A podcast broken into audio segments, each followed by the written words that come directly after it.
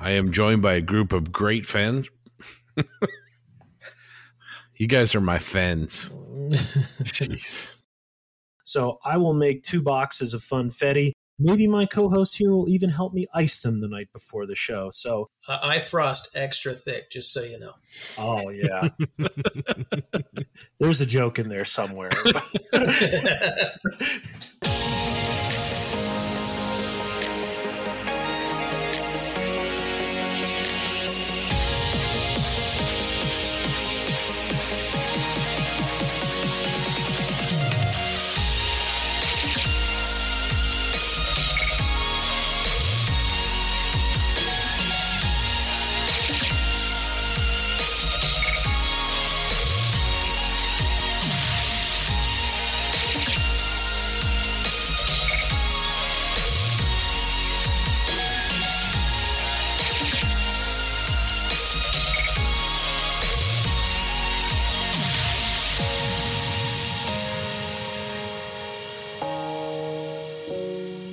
Howdy, and welcome to the Plastic Posse Podcast. I am joined by a group of great friends who all share a passion for modeling.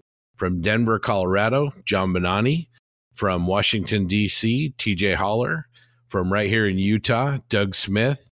And last, lastly, but certainly not leastly, we have missing tonight uh, Sir Ivan Jensen Taylor. He's on sabbatical researching um, English idioms, and he couldn't join us tonight. So, what has everybody been up to? Uh, what's on your bench, TJ? Um, I don't remember what I said I was working on last time, but I think I finished a model since the last time we recorded. So JB, hasn't he finished three or four since last time? For sure. not since last time. I finished four altogether. I know the last one. Yeah, I don't think I even got a chance to talk about it because I finished it for in between recording sessions. I did a one tenth scale bust by a, a South Korean company called Nuts Planet. They make busts of all the different things. This one's called Chief Liam. I put it on Facebook a lot. It's uh, just like a generic sci-fi dude that kind of looks like Liam Neeson. Um, it's pretty cool. I had, I had a lot of fun. Is I'm trying to do more of this stuff. Uh, just kind of like going out of my comfort zone. But other than that, I'm working on. Well, that's done. So I'm working on um, Mini Arts E400 Tempo. Uh, that's for the modeling news. It's a, a little three wheeled German car, I guess. I don't, I don't, I don't know what you would call it. It's a little scooter buggy, essentially. How is that? It's really cool. It's mini art, so there's a million pieces. Thankfully, it's not that big. I mean, when it's done, it'll literally fit in the palm of your hand. It's it's really tiny. So far, the fit seems pretty good. I actually just started uh, painting the inside right now. Hopefully, I turned my air compressor off. I feel like I did, but yeah, it's. I mean, it's mini art, so there's a eight million pieces. Fits pretty good. Subjects are cool. We'll see how it goes. Awesome. JB, what you been up to? Uh, the Stug's taking a back seat because I've hit a roadblock with the mud, but I'm hoping to get over that this weekend. Painting the Mark 44 uh, from Maschinen Krieger, and then also working on a Vargas model Shelf Queen that I found. And I just wanted to airbrush this weekend, so I pulled it out and started going after it. Uh, got that to pin wash. I think the bigger news is I've spent a ton more money on Mac stuff. Had a massive order show up from uh, Tokyo, which is absolutely fantastic. I got to ship them out to TJ, Aaron, our buddy Steve. Uh, let's see who else was on that order. Brian. So there's there's no shortage of kits going out to people, and and these are super cool, super niche. So uh, and they're really slammer builds, and TJ will build, be able to build one probably within a night. Uh, so there, it's pretty exciting. And then we also got cats to go with our uh, suits as well. So That's the best part. best part, best part. So overall, really happy. And, and another thing, I got to dig more into Rick Lawler's book. I, I had a passing glance at it, but that's that's something I've been trying to get more into lately too. Yeah, I just uh, got a copy of that book and uh, had a chance to actually go through it last night for the first time, and it's top notch. It's really, really good. We're gonna have to dive into that maybe in uh, the next episode. So, JB, let's go back to that Vargas tank. You did a really awesome camo job on that. It was like a modified, like French camo. I mean, uh, what was your approach on that?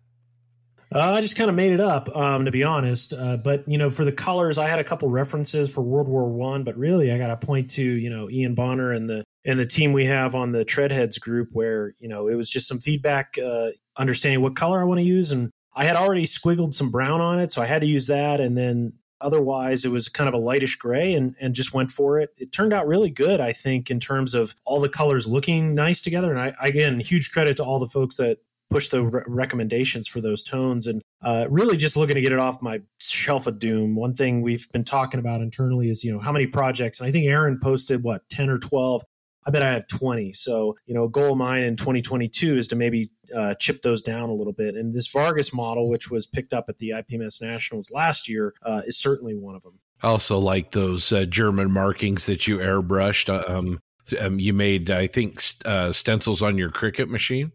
Yeah, so I simply went on to Google. Uh, I didn't design anything, but I went on to Google, looked up, you know, World War One German cross, found this great, uh, you know, literally a template, loaded it into the Cricut software and cut it, and then the the skull and crossbones. That's from a, a decal sheet. So I was able to find a scan of the decal sheet. Again, put it right into the Cricut software, a couple clicks, and then was able to scale it to the size I needed, and then just cut them on that and simply airbrushed them. So very straightforward approach to that.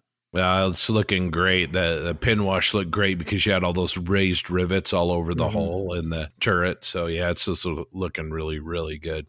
Oh, thanks, Doug. What have you been up to since our last episode? Well, not a whole lot. I hate to say it. Um, I did get a little progress in starting that M3 Grant for the group build, which uh, is now officially in progress, and um, that's kind of it. I've been a little bit slammed with other things. I'm uh, back in school. I don't know if I mentioned that on the show before, but I'm going to school. Uh, have a couple classes, and maybe someday I'll get a degree. That's my goal. And I'm waiting for a snake to drop some eggs for me. So that's life. Cool.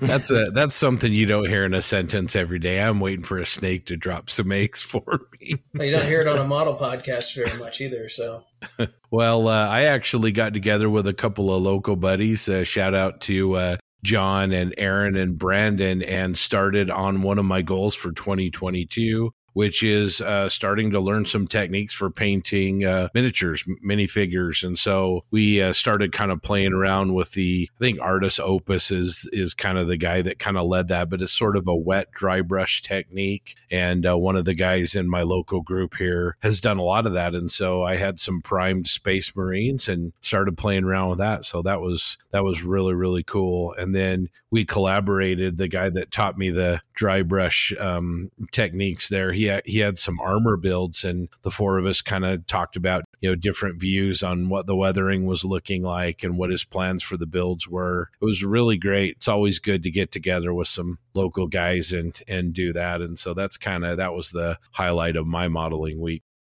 All right, so we're going to do things a little differently for episode 39. So we're going to do a shorter version of the regular podcast and then move on to the audio from our live stream that we did with Adam Wilder on February 11th. So if you missed that on Facebook or YouTube, you can now have a chance to listen to the audio from that. All right, now we just want to do a quick show reminder. Three days after the episode drop, we will be in Seattle, Scott and I, at the Model Mania at the Seattle Museum of Flight. So we're super excited about that. That'll be the 19th and 20th of February from 10 to 5 p.m. at the museum. The entrance fee is free with paid admission. Uh, there will be models on display, seminars. So, fortunately, Scott and I will be talking a little bit up there about the podcast, about scale modeling. And then the special display is going to be centered around the Vought F-8 Crusader. So, really excited to go. Flying up Friday morning, hitting up some museums with our chauffeur, Jim Bates from Scale Canadian TV. And for more details, you can go to the museumofflight.org or reach out to Jim on Facebook. So we'll be sure to post that flyer again, which is in, uh, which again, the show is in Seattle. Should be a great time. We're going to try and do some recording up there. We'll see how that goes. And then, uh, if anybody's thinking about going to the show, there's a lot of great modelers that are planning on attending. And JB and I will have some posse swag and some Tankcraft swag with us. Come out to the show, support Jim Bates and the Northwest Scale Modelers Club, and uh, we're really, really excited about it.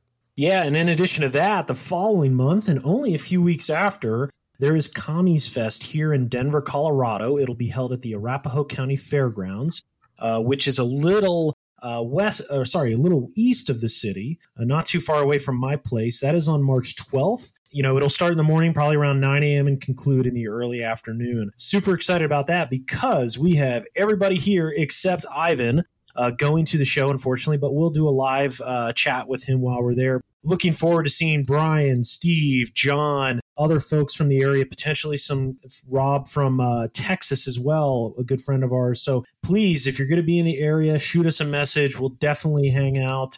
We'll have a vendor table at the show where we'll be doing some interviews, giving some swag out, and just getting to know all of our listeners. So we are super excited about that. I think the show is going to be absolutely fantastic you know, just just I think Brian's Maschinen Krieger collection alone is going to draw a crowd for crying out loud, and I know that's the real reason TJ's coming out.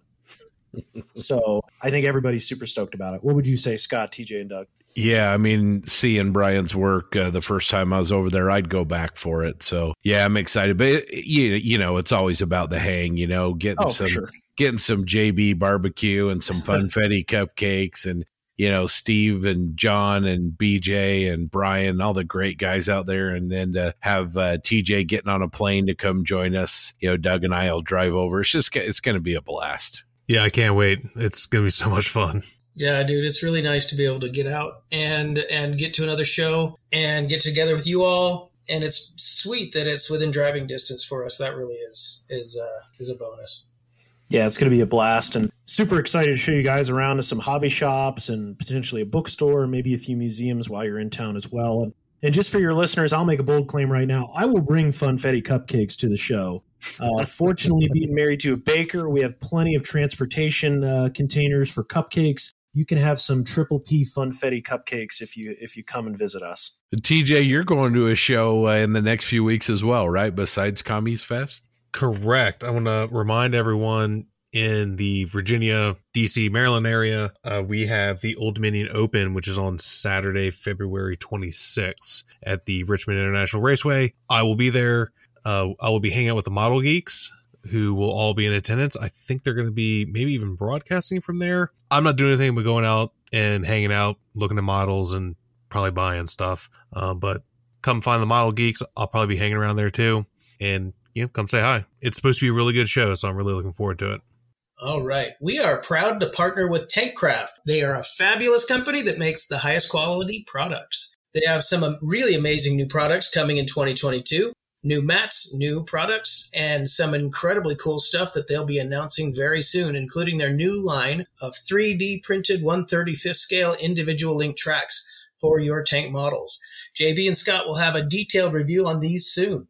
Speaking of Tankcraft, for those of you that will be attending the Model Mania in Seattle this weekend, JB and Scott will have some Tankcraft products on display and will even give some away. Rumor has it they'll also have Triple P swag to give away. In the meantime, please check out tankcraft.com and see how one of their Pro Modeler mats and one of their awesome aluminum glue bases can really improve your workbench. And reminder, use the code POSSE15 at your checkout for your exclusive Plastic Posse podcast 15% discount. You know why you choked on that, don't you, Doug?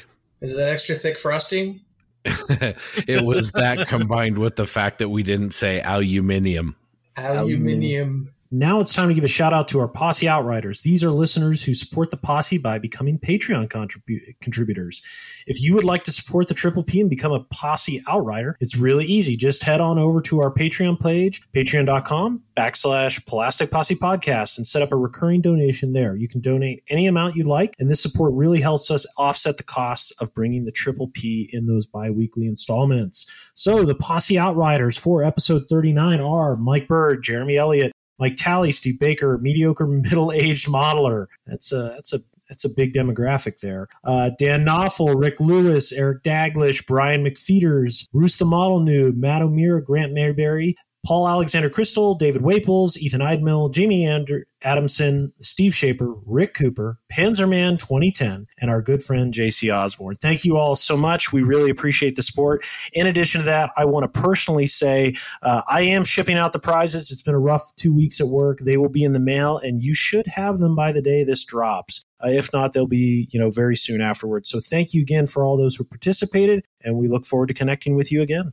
You can also make a one-time donation to the posse via PayPal. To do this, just go to our website, plasticpossepodcast.buzzsprout.com. In the upper right-hand corner, just click on the little heart icon and then you can donate any amount you would like. You certainly don't have to donate, but we truly do appreciate your support. We would also appreciate it if you would take the time to support us by leaving a review wherever you listen to the podcast. A five star review will really help the posse be more visible to people that are searching for modeling podcasts. And of course, the posse is just one of several scale modeling podcasts that are out there. If you'd like to see a list of some of these other podcasts, plus some other social media creators, just head on over to modelpodcasts.com. That's podcast with an S.com. And you're going to find links to many other great modeling podcasts. Now we're going to leave you by playing the audio from our live stream last Friday with our friend Adam Wilder.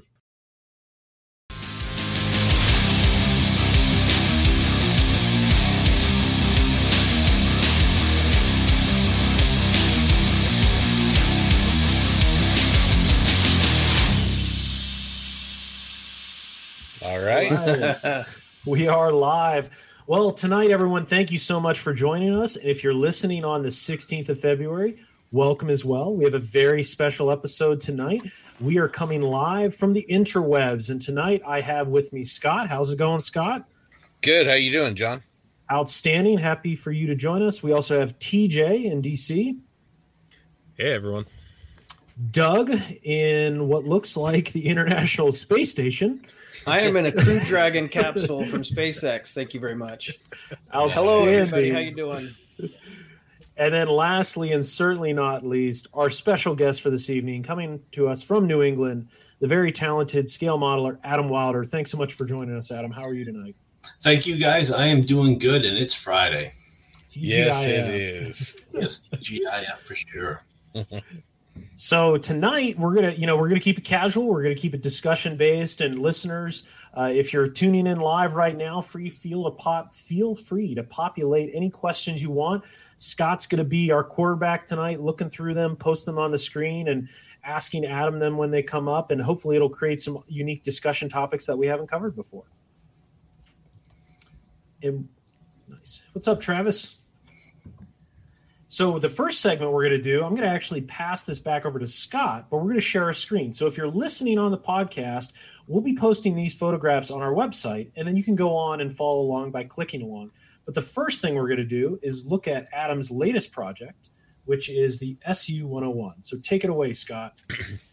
Yeah, Adam, we kind of uh, talked about this a little bit the first time you joined it, but Sure. um, love love your tank destroyers, love your finish. But a lot of people, you know, they ask us like, how do we get? How do you get your finishes to go from this, you know, high intensity modulation to the end result, which is just, you know, always so incredible. So uh, maybe you could uh, talk to us a little bit about this build.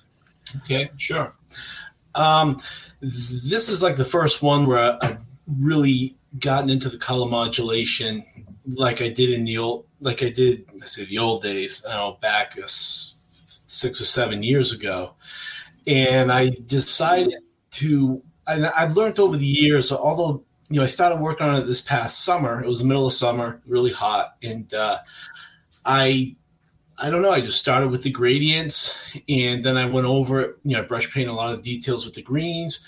Um, I'll be honest. Um, the green on those um, armored uh, guards over the vents and on parts of the muffler wasn't quite the green I was looking for, but it still had enough red in it. And I knew after the washes and everything, I knew I could correct it by adding the, um, you know, filters with oils and uh, other techniques in the weathering and, and even the chipping, believe it or not, is a big part of it too. Uh, and I, I just I didn't let it scare me because I've dealt with it so many times, and I've even carried it further than this on more difficult subjects.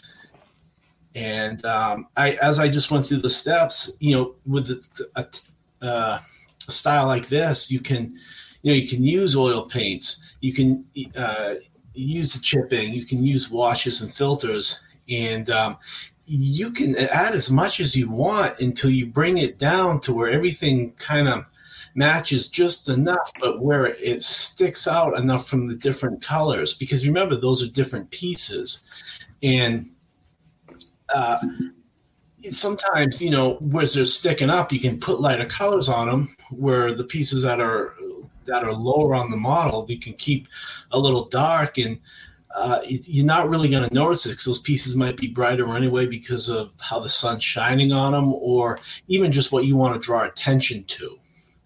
Uh, if you want to, can I ask you to go back to that original Sure. you had up there, please? Let's see.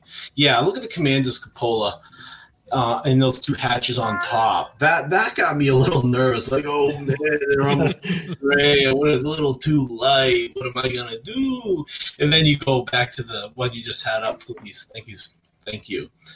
Yes, you know you can just keep if you have to. You can blend on heavy, heavy washes of oils or do. Um, it's a type of filter. They call it like the dot technique uh, in which to me is just another type of filter.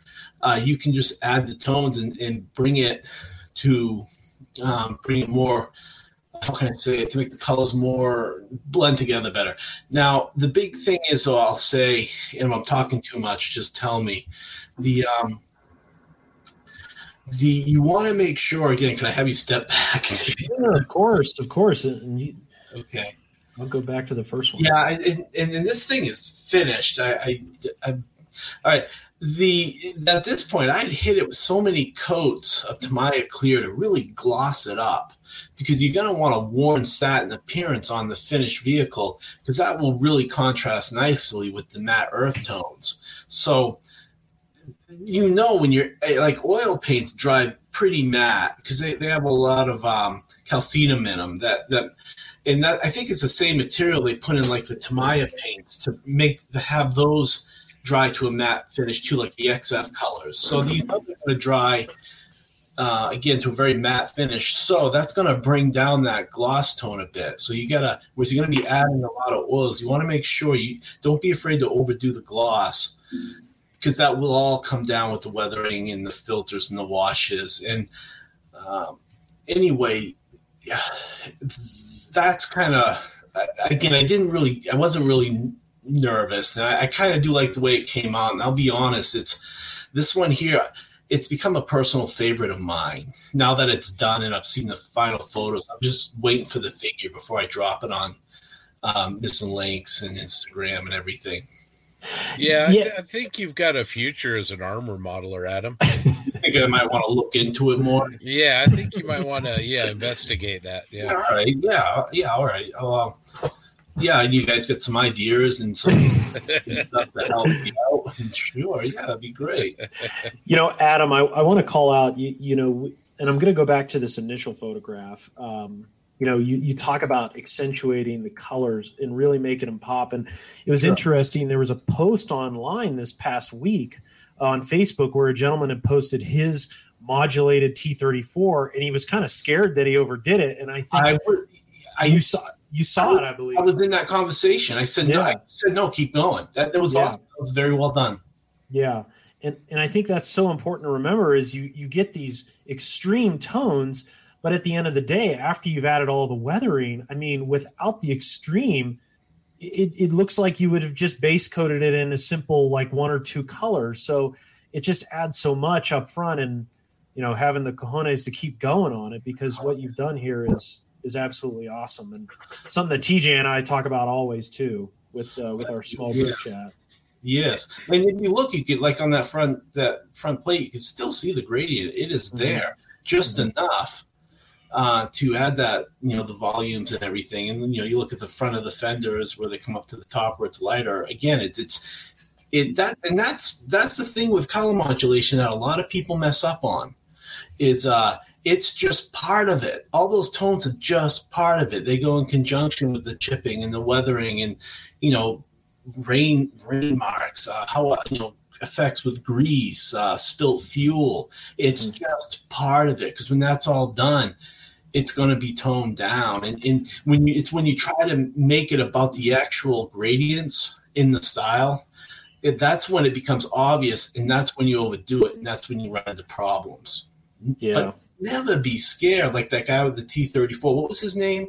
I'll I'll look it up and make sure we post it on our webpage. Sure. Yeah. Um, While while John's got this shot up, Adam, I want to ask you if you look at the tracks there, the the thing that I've always loved about your modeling is that every single element on the model, each track link, each bolt, each weld, it all tells a separate individual story. okay. So when you're when you're planning your finish, are you looking at it as each of these is an individual element to the overall um, finish, or are you just kind of building a base and then zeroing in on each detail as it happens? I mean, what's your approach?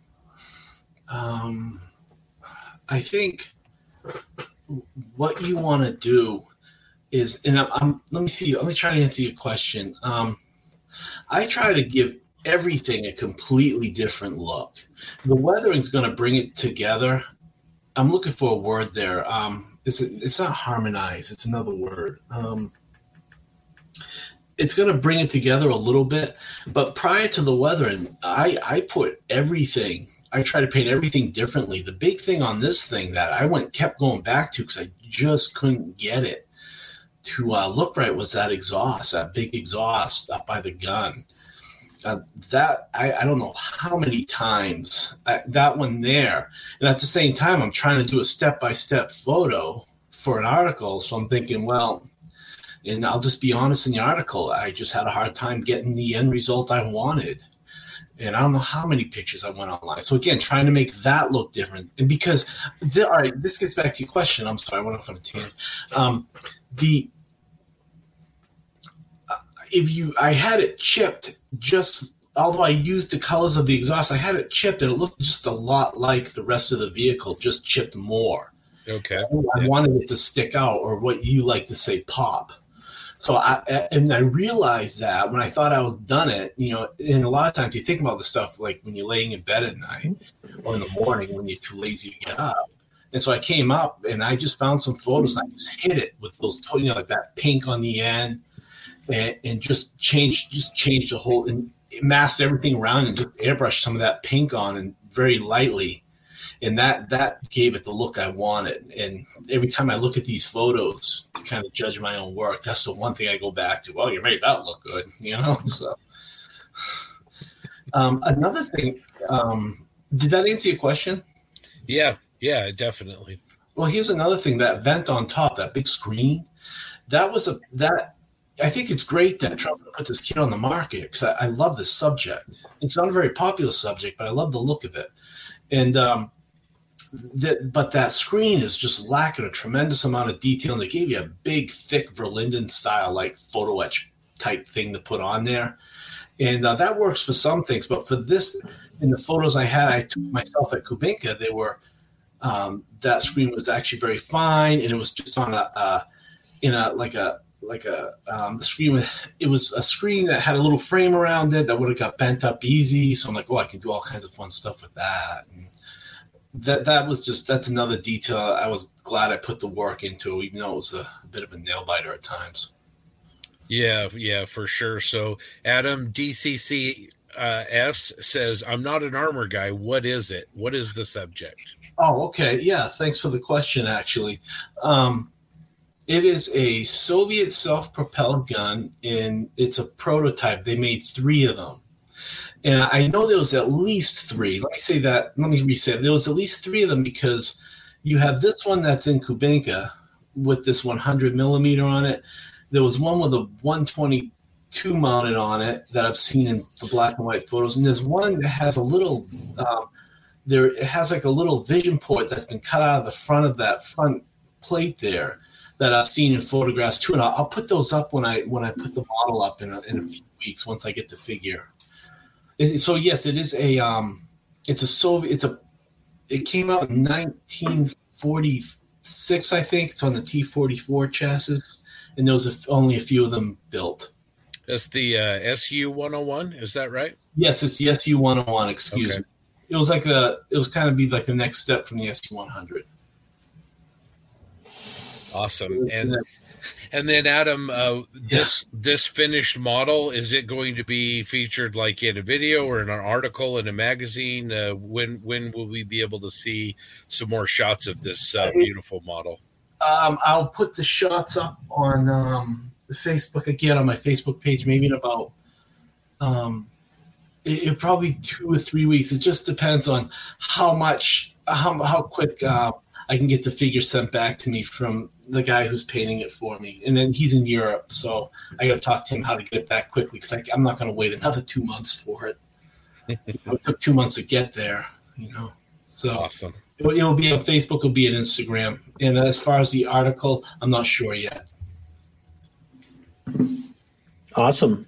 Well, Adam, you know, I'm, I'm certainly looking forward to it and the finished result. I, I got to say, I have that kit from Trumpeter. I've started it and uh, I'm, I'm like torn. Do I, do I build it and, and try to, uh, you know, mimic what you've done here? I'm I'm just trying to think of what I can do to make it a little bit unique because what you've done is absolutely fantastic, especially Yeah. with that single green color. Well, um, I don't know. I was influenced by a modeler too who did that, and he put his up with all the fenders and everything broken off. Mm. I'm like, well, I'll do mine with all the fenders on it. and, uh, he did. I did mine. He also used color modulation, and um, I ended up. I'm gonna put a picture of his up when I put mine up too. And uh, uh, how would I recommend you do it? Um, I'm, I'm not sure. I'd have to really think about it. I was thinking whitewash potentially. Yep, that's that's yeah, that's another way to that we haven't seen it yet. Sure, or you know, like a maybe a simple camouflage. Yeah. but I'd have to think about it, or put it with Polish markings or something. Yeah, that's a good idea. You know, one And- the and- other Eastern Bloc. And the modeler you're mentioning, I'm pretty sure he's out of South Korea, I believe. Yeah, it's, Um, I, I'm afraid to say his name because I don't want to butcher it. I'm so I- so sorry. I I know exactly who you're talking about. We'll be sure to share those photos on our Facebook Mm, page. He pushed the modulation a lot, and he's got some extra tracks on it, and Mm, he's he's really good. Uh, he Yeah. also did a Korean War Sherman that was modulated very and he's a well. really nice guy too. I met him when I Yeah. was in um, Singapore. Oh, that's awesome. Yeah, he came over to say hi and just great guy. Nice. Well, we're going to go on to another segment now, Adam, and this Sure. is this is where we're going to rewind the clock. Uh, we're going to go back to the earliest days of scale modeling, uh, back you know in the Y2K era. So Yep. I'm going to ask Scott to allow me to share my screen again, and then we're going to just go through some older uh, show photos. Some of them it's going to be your work, and some of them going to be other modelers that probably we haven't talked about in a long time, but this one right here, I wanted to put this up because I think this is awesome, and it was built by John Rosengrant back in the day. And I don't know if you ever had a chance Wow. to meet him. I have I met John Rosengrant? I don't think so.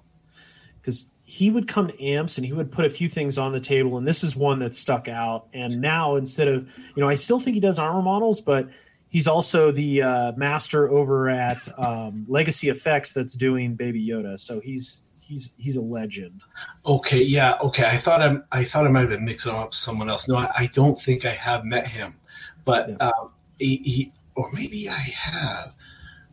Um, I don't know. I spoke to him on the phone or something. Seems like a really nice guy. yeah yeah he was he, he's a he's a legend sculpts Yeah. all his own work so the next one this guy you should probably know but bob Calignan. Oh my god, yeah, I know Bob Calignan, man. Yeah, sure. That's going back to the day too.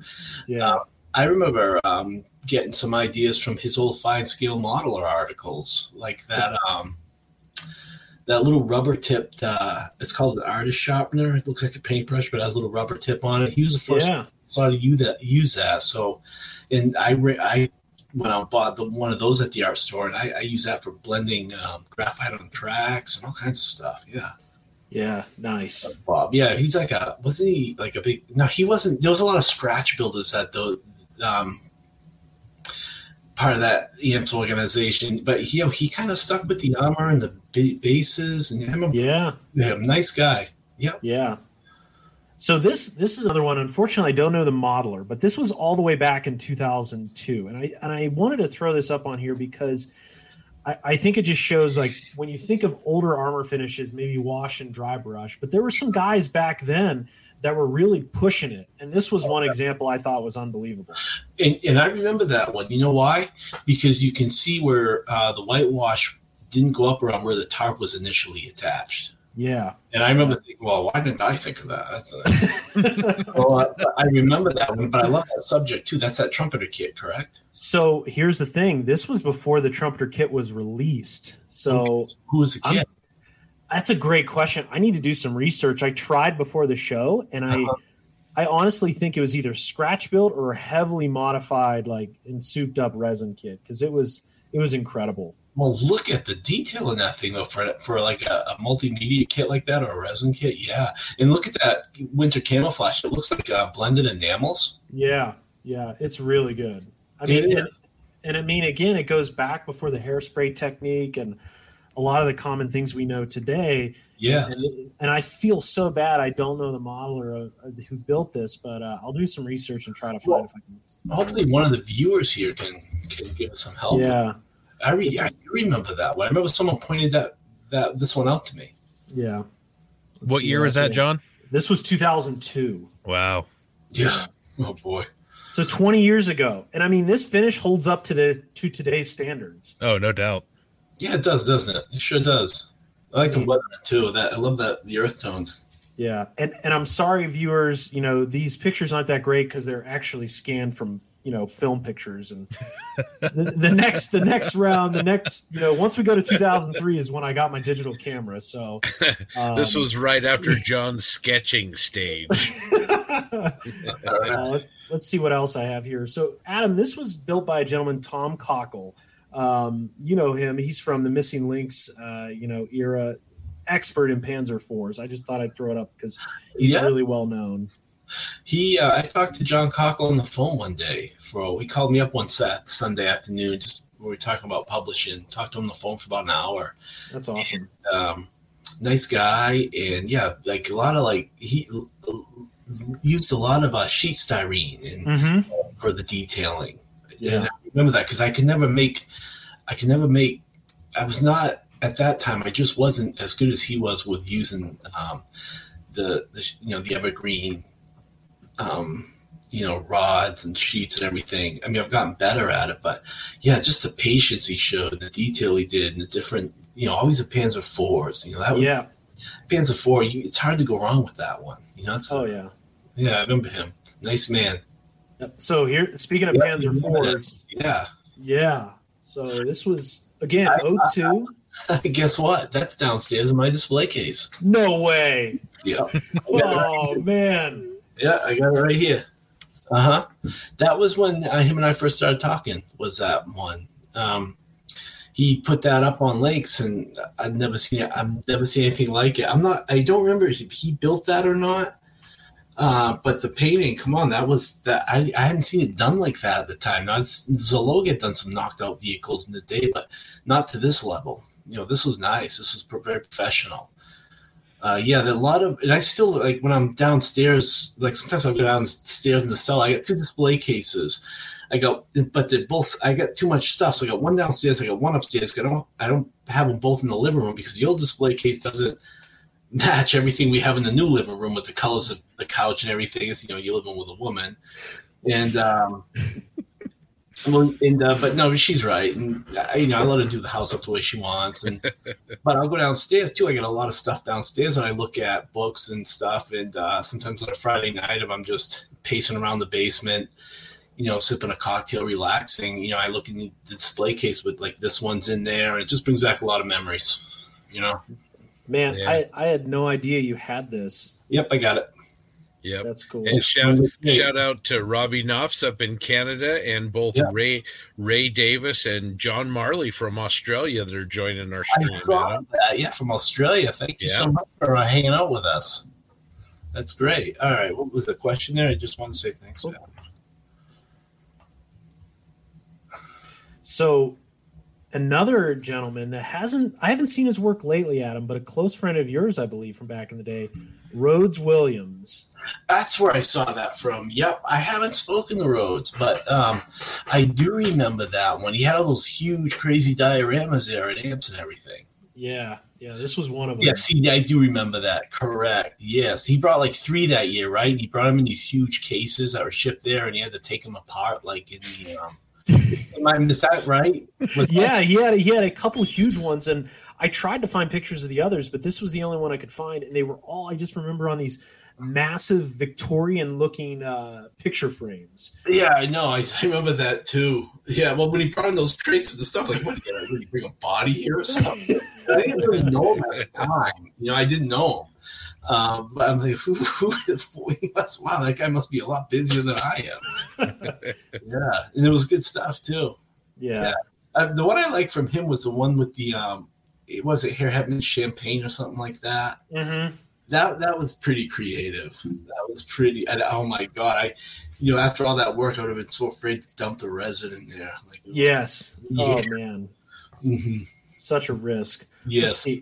I'm going to go on to now. Now we've gone into the digital age, so everybody can, you know, sit back and relax Oh, and I'll clear that. not, and not not be, uh, you know, struck by the the crappy 35 millimeter. But so this is goes back to your point earlier, Adam. Steve Yeah. Zaloga in his presentation of models. Well, that's a Logan model. I would Yep. so.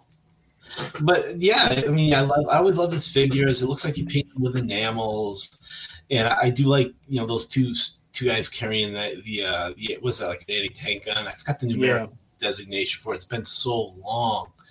Um, yeah, I, I used to love going to see his work. I, I never saw it anywhere else, and I've always I always loved that guy's work. He was like an idol when I was a kid. I used to read all his stuff, and um, when you know all my friends wanted to meet these you know musicians and everything, I just wanted to meet this guy. You know,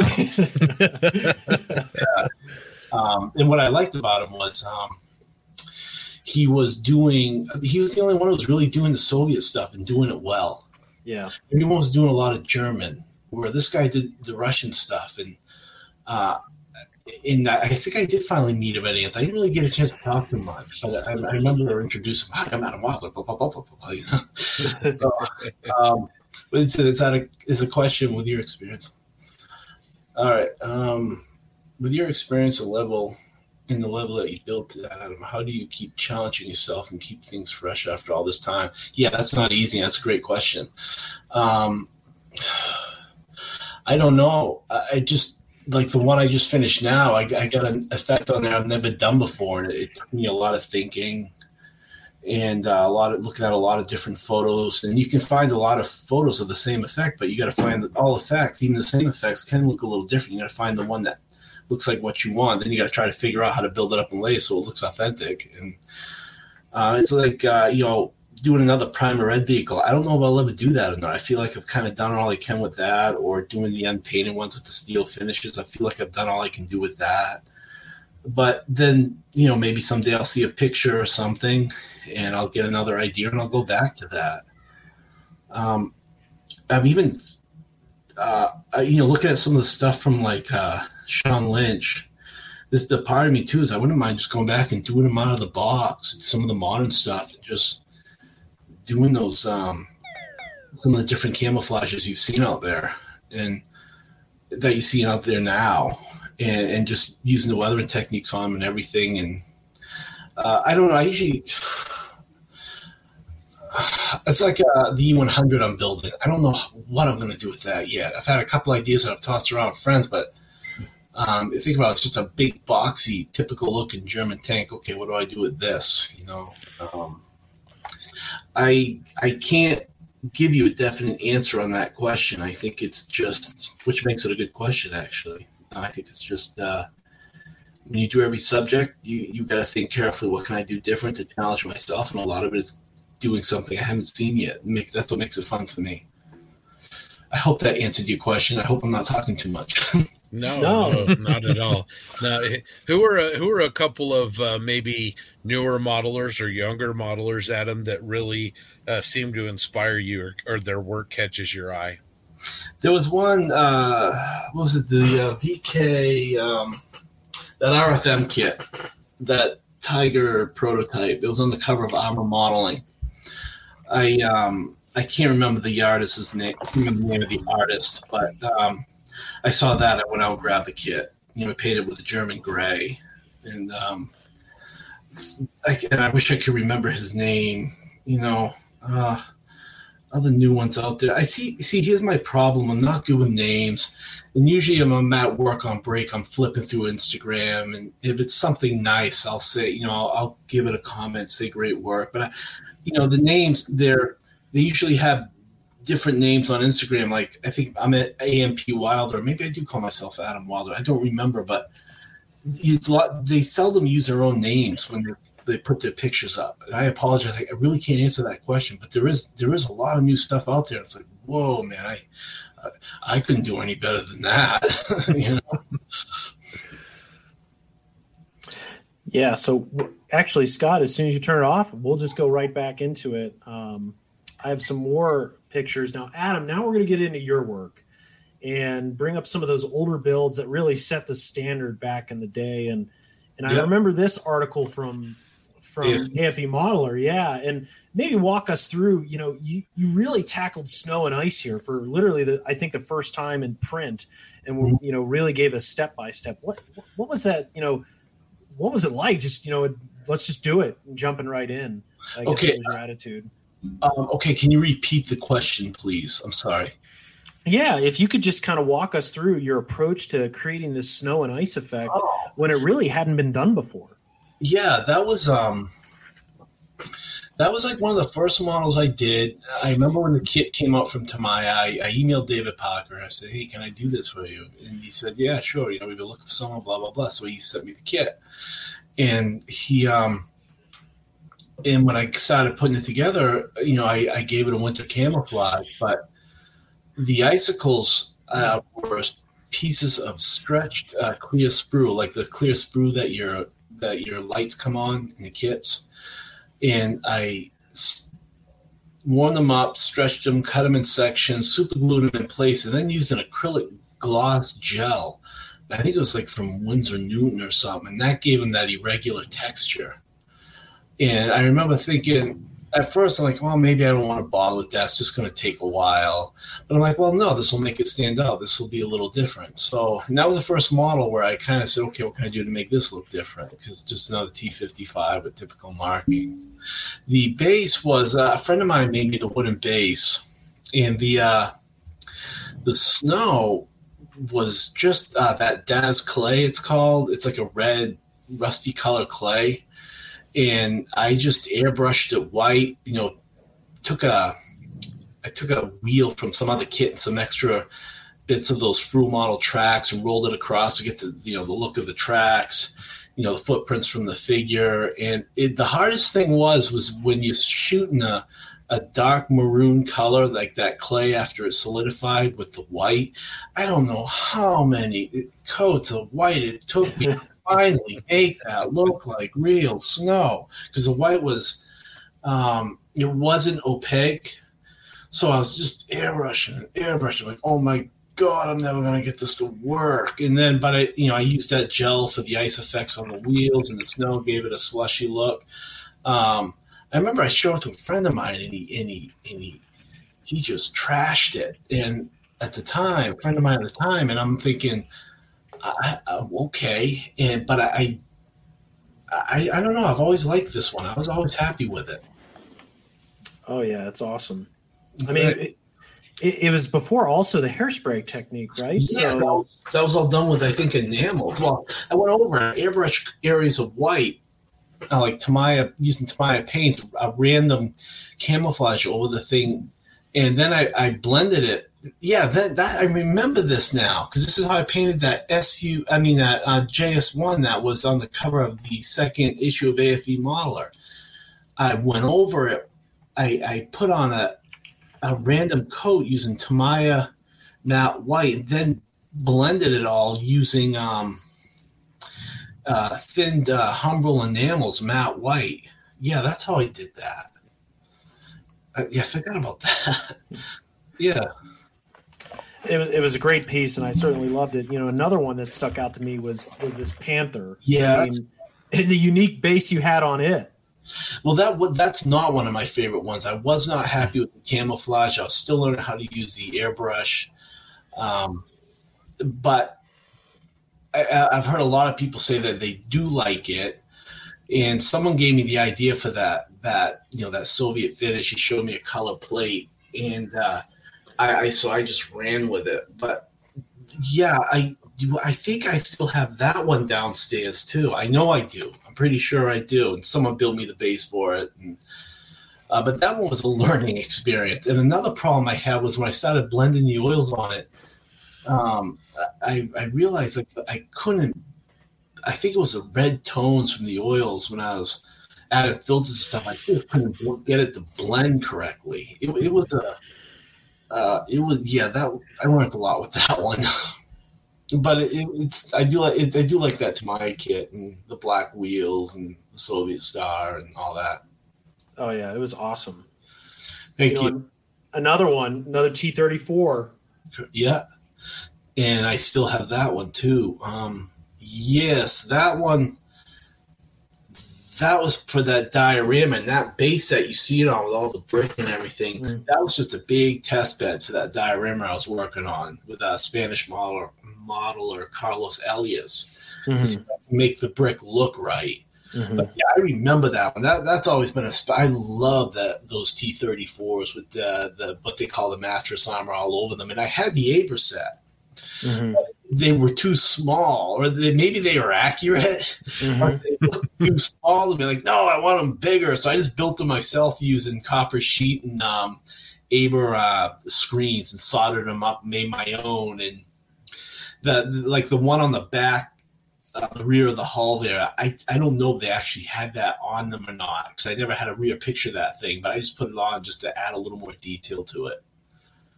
Uh, that yeah, that that was a special one for me. I liked that one. That was a fun one. That's when I was really just starting to get into the publishing. I was starting to get confident.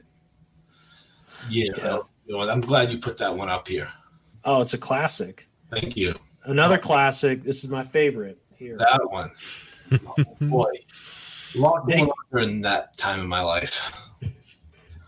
Uh, what were you gonna say? I didn't mean to interrupt you. No, I was just gonna say Naked Desperation, quite a title for it too. Yeah, um, that was when I was first screwing around with the uh, steel finishes and you know using actual pieces of bringing home steel plates that I stole from the dumpster at one of the welding shows. I think it was like a trade school that I went to up up up in Bangor, Maine, and I stole them from the dumpster out back and quickly threw them in the trunk and got out of there when I was leaving as quick as I could. And that one there, that was that crazy one where I rebuilt the whole upper hull to get those interlocking plates. And then someone said, "Well, wow, why don't you just uh, scribe out those dovetails instead with the plates interlock?" And I'm like, "Yeah, why didn't I do that?" so, but, oh yeah, that was, that was quite. A, and that I don't, I forget that turret. I don't remember where I got it from, but it was horrible and just the work I had to do to cover the, some of the air holes. And again, I was just getting into it, so I didn't really know the techniques on working with like super glue and accelerator as a way to fill holes on, um, uh, you know, fill holes in resin pieces like that quickly. But um, I just the only I remember that I I, I remember the um, in my opinion the only critique I have is the wheels on the side that are facing us in that picture. The suspension came out just a little low Mm-hmm. but uh, and it looks much better on the opposite side. But you know all the chalk marks where the fenders were going to be, and uh, that yeah, that I, I, I think I, I've often thought of doing that one again and just seeing what I could do with it now Mm-hmm. compared to what it looked what I did back then, and just using acrylics to get steel tones instead of those paints you find out there with the metallic paints that have the, the little metallic pigments in them. I mm-hmm. I saw people using that like no, I I don't think it looks. I don't think that's how it looked. And when I dropped this one, obviously, it went over pretty well. So I guess I did the right thing. Yeah, for sure. It, I I still am in awe of it. I love the blue tones on it, Yeah, that like gray. Yeah, it's a nice one. And I think your dust effects with the welds too is just something that just wasn't seen back then. It Yeah. really blew it out of the water. Right. I don't think they would have chipped the slag off those welds, and I think they would have left the slag and the dust to them. But but I'm not sure. Yeah, Yes. Now I just paint them silver. yeah. So here's here's a classic of yours, Adam, and, and maybe before you really delved into color modulation, is that right? Yeah, um, that one. That was a conversion that I did for Mig Productions. Productions. I scratch built that turret, uh, of course, using some parts from the trumpeter kit. I think it was, and um, yeah, had a. They made resin castings for me, and I use a resin casting for the box art. You know, Aber fenders and. Uh, you know the weather on that one I, I could have done a heck of a lot more with it at the time i think but it I'm still, uh, and I think I still have this one. I just I wasn't sure about. You get that real dark weathering on the running gear, and I should have put some of that on the upper hull too to break it up, and I didn't. I didn't mm-hmm. think. It's again, it was in my earlier days. I think some of those dark tones would have really helped with that upper hull. Oh yeah, I, it's still it's still great. That it's like that lime green. Uh, I don't even know what you would consider. Yeah, people that. call them the pea green Soviet. I, I know. I just thought this, the the the four BO green mm-hmm. at the time. Some of the colors out there before we all started lightening them and that, lighting them up and everything, and, and using the gradients color modulation. I just thought it was kind of a dead color, so I'll, I'll add a little bit of, uh, I'll add a little more yellow to it and see what mm-hmm. that does, see what people say. And then other people started doing it too. So I'm like, all right, yeah, good. Yeah. But I wouldn't paint it like that tone now. Yeah. I, I would. No.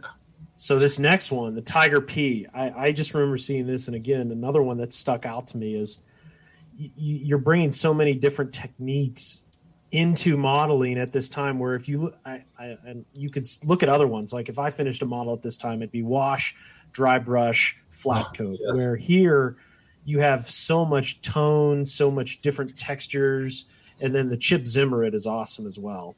Yes. Well i, I that zimmerit that's all i did that myself using um, a two-part epoxy.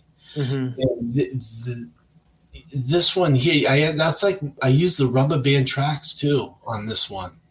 Yeah, and yeah. The, the Zimmer, uh, I remember doing the chipping on that. There, was, I guess too the kit to do that was that the 0031? That, yep. Uh, now there was a large hatch on. I don't now. I remember it was on the back of the kit that I put on there, where it wasn't there act, actually, or if it I didn't put on. Yeah, no or I did put it on the kit and it was supposed to be there, and, and I, I, got some flack for that. But there, there, was something wrong with the kit and the hatch, and I just missed it. I just mm. built it from the box, and then like the screen on the back where those large vents are on the, the rear of the hull. I had you had to scratch build those because the ones in the kit just didn't look right. And that was that was the last model I did before I moved to Spain. That was the last model I did here at home. Wow. So can you you know, we'll we'll we'll stop sharing for a second. Can you just talk about that, you know, trip to Spain and, and how and how it all started? You know, what you know, uh, what what what caused you to go to Spain? Well, it was um I went over there to visit Miggy Jimenez and Luciano Rodriguez, uh, you know, George Lopez, mostly Miggy Jimenez, but I met them through him. And when I, when I first got there, um, like living here in America, I had no interest in moving to a large city. I lived in Portland, Maine. That's a rather small city. And but when I got to Spain, I was just I was impressed with how modern it was, and I knew. Uh, did you guys lose me? Nope. No, no, you're there. Okay, I'm sorry. Um, I was just impressed how clean it was, how modern it was, how much I love Barcelona. The hobby shops just blew my mind. Like Jordi Rubio. And I just was thinking, this is, I got to be here, man. I got, I got to be here. So when Mig Productions got big enough and they hired me to, they hired me and I moved over there and it was, it was a great time. Um, I think I went over there a couple times before I finally moved there. And it was just, uh, it was, uh, it was, it was, you know, I was younger and I could, I could make that move and I, you know I wasn't engaged and I didn't own a house and I it was funny because when I I got to Spain I really loved it I I figured I'd be there about five years and I ended up being there about five years to the week and that that wasn't though until after I um I moved there. It was like that following spring. I was out. I figured I'd probably be here about five years, you know, maybe more. I, it was just a guess. And it was about that long. It was it was great. Some of the best times of my life. I had a great time. It was it was really nice. So when you were there, you were a full time model maker for them, both pattern work and finishing stuff. I did everything. Um, I did everything from doing coming up with new masters. I did painting a lot of stuff for the box art. Remember, everything we did was in English, so I had to. I typed all the descriptions for the products, or most of them. And from what I remember, I would they needed help. I would package stuff if they needed help. I, I, would, I was everywhere they needed help. I, I, didn't, you know, I never, I didn't care wherever. You, you know, I designed the photo etch. I did everything. You know. That's awesome. Yeah, it was fun. It was. I mean, I just remember that first winter outside. It was freaking cold. like, because we were in the north and um, we were close to the border of France. We were in Navarra, and it was like one morning it was really cold. The resin wasn't casting properly, so I put like a, an interesting spin on everything. And my roommate, were I worked with my roommate a lot, Francois, and uh, um, it was, it, you know, it was, yeah, it was exciting. It was, it was a good time. Do you think That's, it contributed to your to your modeling, kind of moving to a new locale and really focusing on your modeling, or you know, how do you think it affected you? Uh, I think it made a big difference because you know you, you go over there and you learn all these new techniques from these European modelers, and and believe me, I was getting good, but like that stuff you all just showed the, the early stuff, I still had a lot to learn. It was it's obvious, and um, a lot of it was you know, we were all pretty good at that company. Everyone was good at what they did. Everyone had good ideas, and I think that I, you know, I was to a point where I had so much ideas, or I want, you know, I was so confident at, at that point at modeling that I would, um, you know, you work all day there, and I'd go home, go home at night and work on my own stuff. You know, Panther F, I did that at home. You know, and I'd bring it into the company, and we'd all discuss it, and I bring it back home and keep going. And you know, there was a lot of other stuff I did from home while I was there too. So I was just twenty four seven. That's all I did. And I think when doing it so much, it's going to come to a point where it pops, and you got to kind of, you just kind of, you you or you get a little burnt out with it. And that's when I did that Panzer Four, that Panzer Four H, it was during that one where I was like, whoa, I gotta, I gotta stop this and just, you know, I live in a beautiful part of the world. I need to be out more. And um, I ended up getting a flat in town. I met some people there. People lived in the town. I met them when I was uh, lifting at the gym. That was when you know I just met new people that kind of took me outside of modeling, and, and that was one thing Mig said a lot to me. He goes, "You need to kind of back off from modeling a bit and meet other people here." And you know, I wasn't even really taking the time to learn the language. I was just so into the modeling, and it wasn't until I started hanging out people in the bars, people I knew in the street, hanging out people on the weekend at their houses with you know their families and stuff that it started to click a bit the language, and it just got me away from you know modeling all the time because modeling with me it's kind of come and gone. Like when I finished those books for AFV Modeler was like you know I was burnt out. I, I didn't do it for a while, and uh, and, and, then even after that, I'm like, okay, what do I do now? I kind of lost my footing. And, you know, it took me a few years till I did that tortoise. A couple, three, two years later, that I started feeling confident again. Uh, but back to uh, Europe, um, Spain. You know, I, I've been to some of the part of Spain I was living in. I've been to like national parks parks here in America, like Yosemite, for example and I, I, saw stuff out there just walking around where I lived that rivaled anything I saw in the national parks, and no one seems to know about it, which was odd. I'm like, how come more Americans don't know about what's over here? These, these, you know, walking down trails that were built by the Romans that are still functioning, bridges that are still standing that no one knows about. You know, uh, you just see people they bike across them. And where I was, it was all vineyards. It was just, it was really awesome.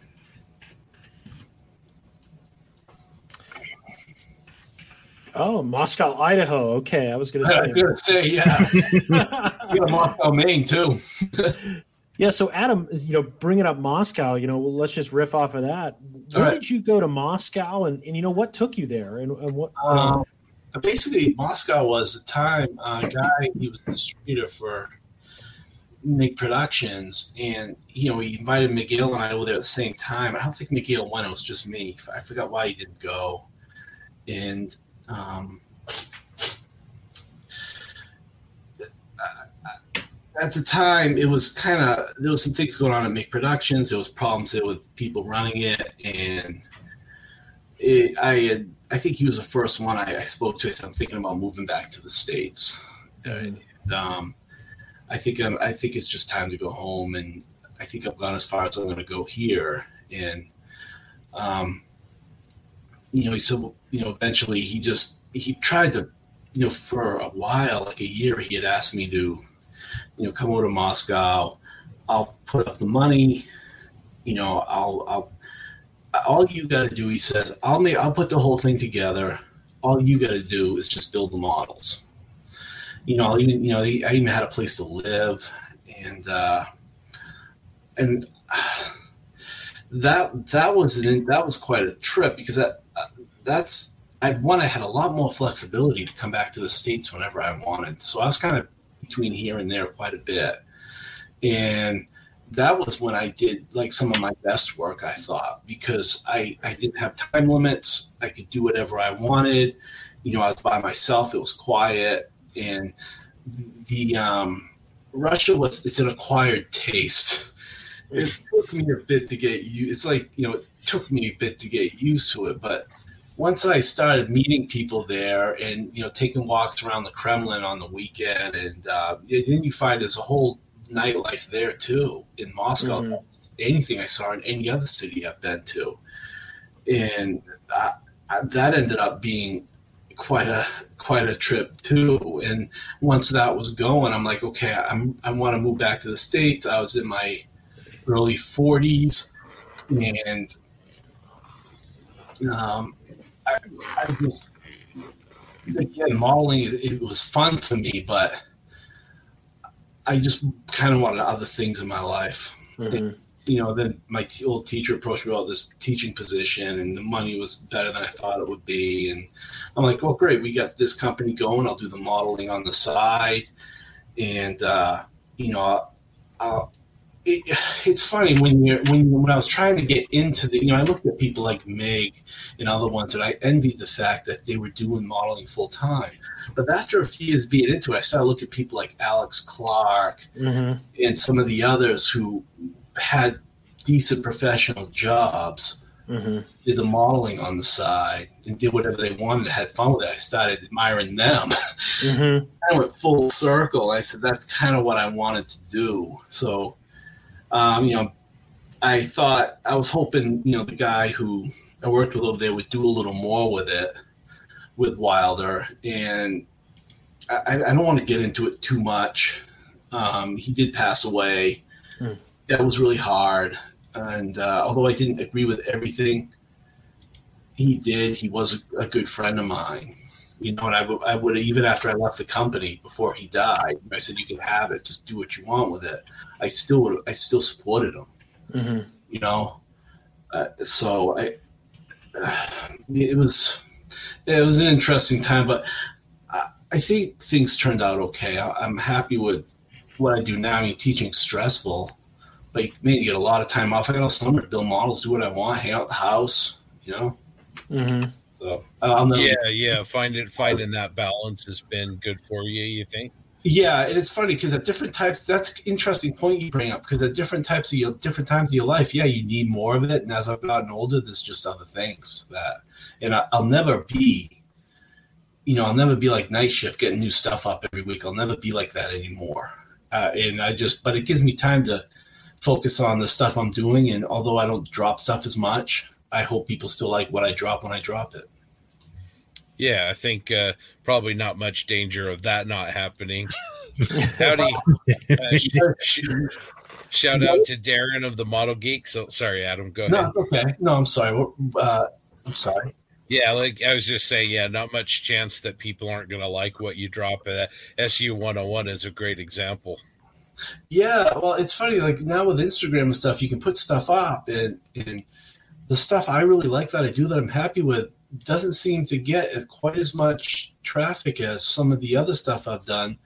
Uh, you know, like the German stuff always seems to get a lot more attention, and which um, than than some of the Soviet stuff does because you know you, more people have Tiger One kits than they do SU 101 kits and there's yeah. a lot more photographs of tigers and out in the, um, you know, in combat than SU 101s. Even though I love I love the SU 101, it's that's that's probably one model I'm not going to sell. Yeah, for sure. Does it? Do you think it helps your work that you know we're kind of in this golden age of modeling where there's so many tanks and vehicles now that before, if there even was a kit, it was it might have been like a garage kit, not great quality. Does it does that help kind of fuel your your desire to build more armor kits?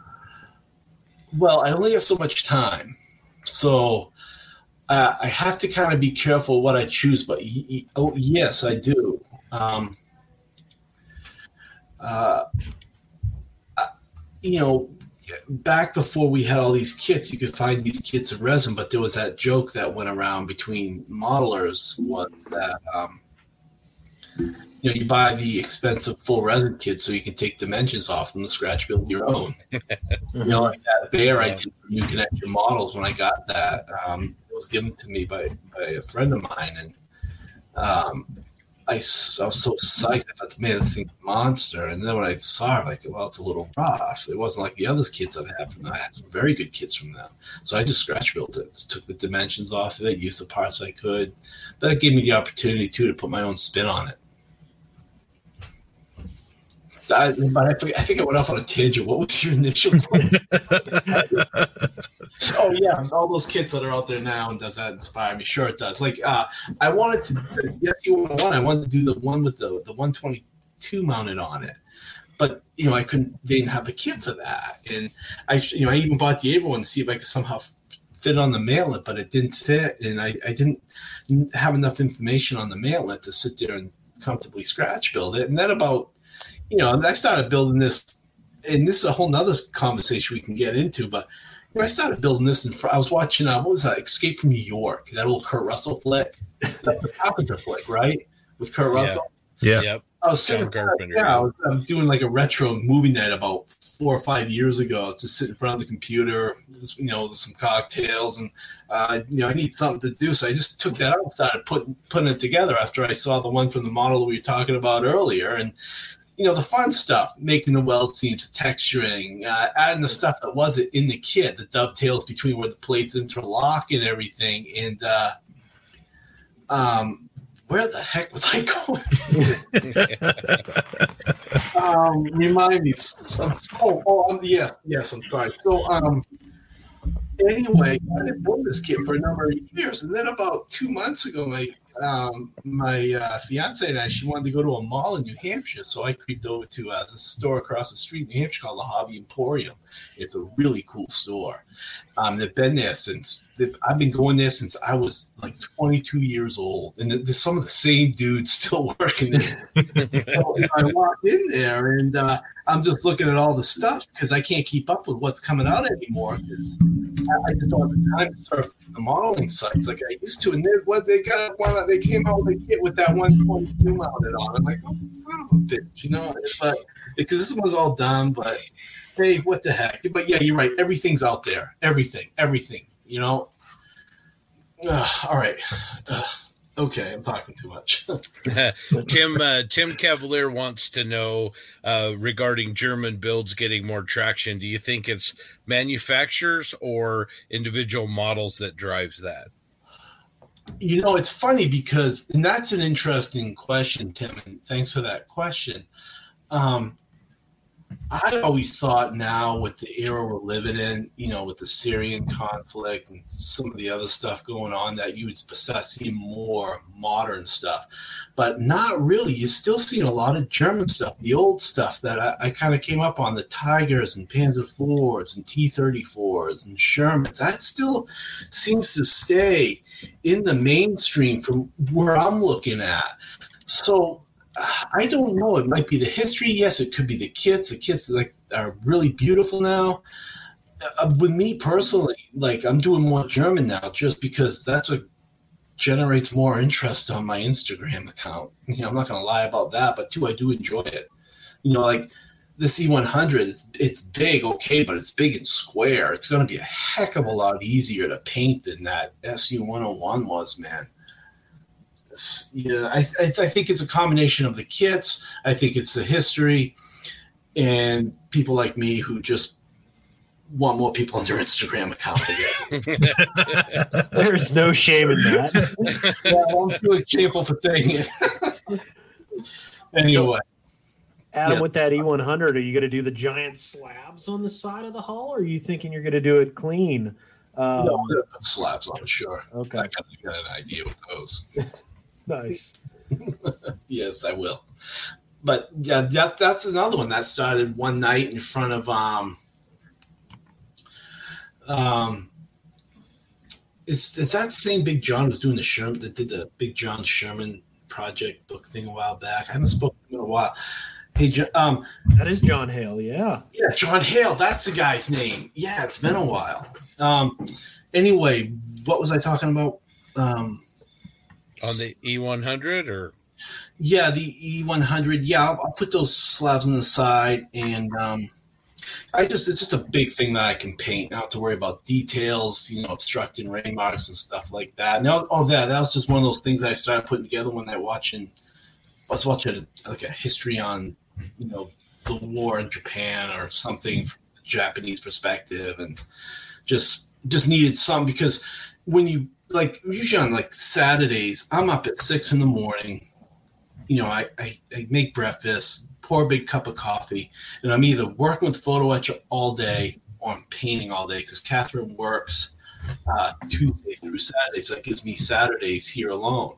So, uh, but by the time the evening comes along and I just want to wind down, I want to watch something on YouTube after her and I have dinner or something and I don't have it in me to get back into the photo etch or get into the chip. And so that's when I'll pull a kit out of the dash and start putting it together, dry fitting it, and doing all that stuff. And that's how that started. I, I have had it. And, uh, yeah, that, that's how most of my kits start. Actually, that's how most of my kits start is just putting them together because I'm not a fan of shelf queens. I only have two. Lucky you. yeah, will be done soon. so, so, so, uh, go ahead, John. I was just gonna. I was just gonna say, Adam. We had a few questions from our listeners uh, that wrote in a little bit before the show, sure. and one of them, Martin Drayden, he asked, Adam, do you have in your mind exactly what you're going to do with every step of the build, or do you tend to let the build lead you into fresh ideas and directions? Both. Both. Okay. Great question. Uh,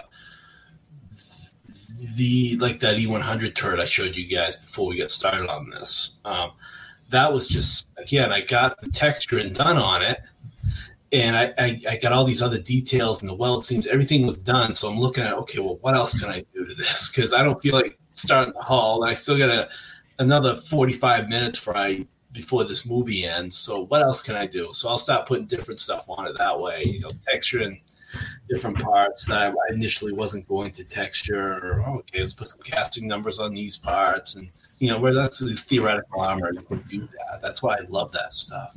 Mm-hmm. And where it's German, it's still going to be kind of popular. You know, more so than it was something Soviet.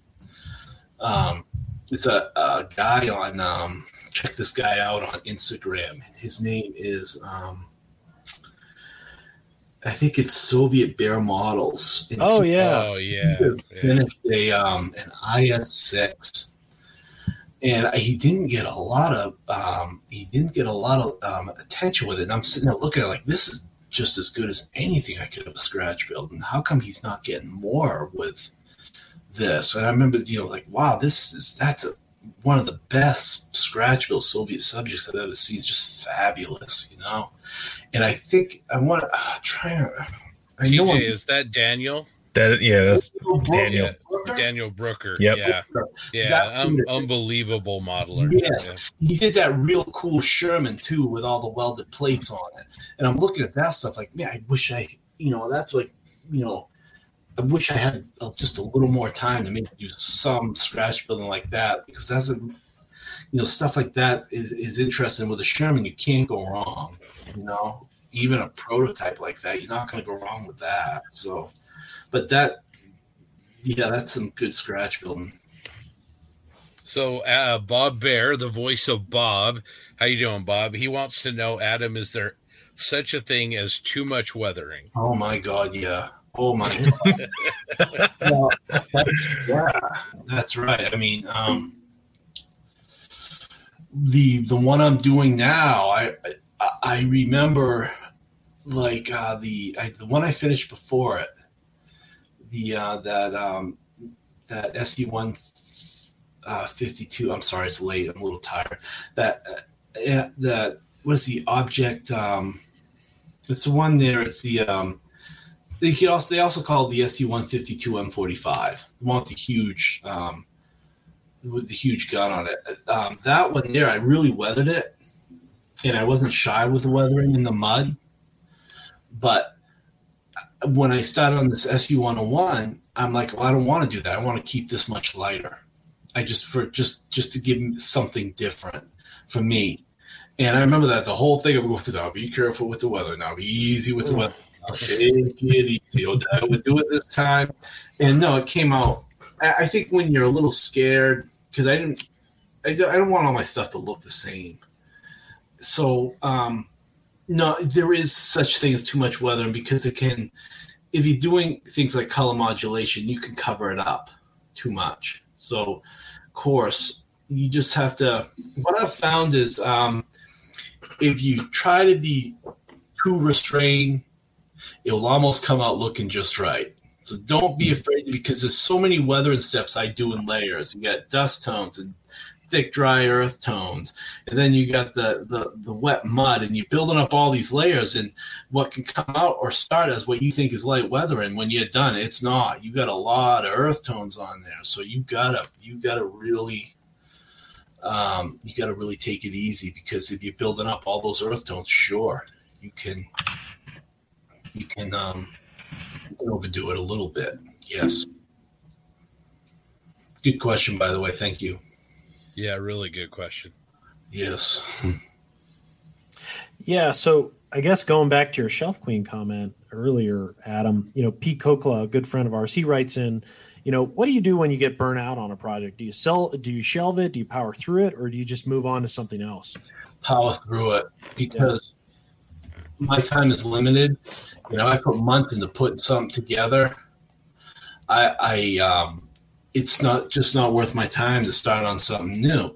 For example, I did a Chinese um, howitzer with a um, it had a digital camo on it, Mm-hmm.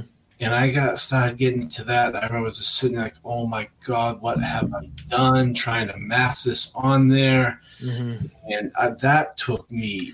You know, that took me a long time, and that was, you know, I lost interest in the subject a bit, even though I do like Chinese armor very much um, I just for some reason I think it was just I got overwhelmed with that. Um, I got overwhelmed with that all the masking on that finish, Mm-hmm. and you know going back and forth to fix overspray, and uh, I, it finally got done. It came out. I put it on Instagram and I put it on um, Facebook. It seemed to go over pretty good, but. I remember a guy, my graphic designer, a good friend of mine. He's like, Adam, don't put yourself in that situation again. You do something Chinese, just do some single camouflage. Would you? You'd just be so much happier. And so the Chinese subject I did after that was, yeah, just had a sand coat over it. I had a moment with that one. I, I like that one. Couple, couple of uh, questions for you, Adam. Uh, Jackson Stanton wants to um, ask for advice on depicting a newer, clean vehicle. A lot of the visual interest we add to models comes in the form of weathering. I've always struggled with weathering a non-weathered subject. Yeah, I, I yeah I know what he's. That's actually not a bad question. So like something modern maybe that's kept pretty well. Um, there was a uh, there was a PLZ that I did. Yeah, and going back to that Chinese modern vehicles, uh, it was a kit that Meng did, and they sent me the prototype of the kit to put together for them. And that one there, uh, the picture quotes it was a one with a nice digital finish, but I wasn't going there that time. So I found one that they were just they were on trials or something, and they were they had a sand finish on. They're pretty clean, but what I did was, um, and this is a great question. I went heavy with the washes, heavy with the shading, and there was like these those what are those those? It's like these. Um, you know, I, I'm sorry for my lack of um, terminology here for the parts of these vehicles. Those rubber flaps on the side that protect the road wheels. What would you call those? Like the skirts? Let's yeah. call them skirts. All right, let's call them that. Um, you know, I put a lot of the chip, uh, the paint chipped off, or a lot of the rubber showing. Um, and you can do that in a way where it, it emphasizes each each or you had contrast skirts. Um, I'd have to see a picture of it. I forget what else I did to that thing you know, putting a little blue flag on it, keeping the weathering extremely light, um, and adding some other, you know, like exhaust runs and other things like that. And when I bring that to a show, that's one of the ones I spent the less least time weathering and relying more on washes just to emphasize the vehicle, the model. Where if I put it on a table, everyone will look at it, and that's the one they like. That's the one my fiance likes the most. She likes that better than my tortoise. Yeah. You know, maybe it's it's it's like the Mayday Mayday vehicles in Moscow, right? Uh, yeah, well, yeah, that would be real tough, but you could do it. I mean, again, just focus on the washes and use that to bring out the different details. I, I wish we had a photo of that that PLZ we could put up. I don't know if I, if I have the power to do it from where I'm sitting. Probably not. Um, but anyway, um, there's someone asking, would I ever do 148th? Yeah, Luke Pitt. Yep. Yeah, and um, I did. We did a lot of 48 scale stuff at Mig Productions because it's smaller and took less time and would allow us to get the products out on time. Uh, I once I got into it and I was painting and everything, yeah, I, I did like it, but I never. I always just enjoy 135th. It's a little bigger and I can detail it a little more with the fine painting. But I've seen guys who do 148 that do some incredible stuff. I mean, you can. There's a lot you can do with it. Don't get it wrong. It's just, I guess the way I can answer is it's not really my um, forte. Is that the right way to put it? Yeah. But yeah, there's a lot of 148 stuff out there that's really interesting and really well done. Yeah, Luke's a great example of that. He's a great 48 scale armor modeler. I think I've seen that his name before. Um, I'd have maybe I've spoken to him. I'd have to. I'll look. I'll look him up after this. Was it Luke Pitt? Yeah, I know. I know. I've talked to him, spoken to him. I know I have. Yeah, Aaron Cook Armor, our buddy. He's a great 48 scale modeler, and Pat Johnston is amazing. Does really, really great quarter yeah. scale armor. Yes. Oh my God, that guy's yeah. He is. He's been yeah, I've been following his work for a number of years. I remember back about back during the Mig Productions days, like I would drop something like, "Oh man, mm-hmm. oh I can do that in thirty fifth. oh, so, yes. You know, another question that we got in, and it, and it kind of goes very similar um, to a question I asked before, but you know, how much of a plan is involved in getting the finish um, that you want versus how much is done on the fly and just working towards that reference or, or that shot in your mind when you when you're going through the weathering process. And that's that was asked by our friend chris mclean.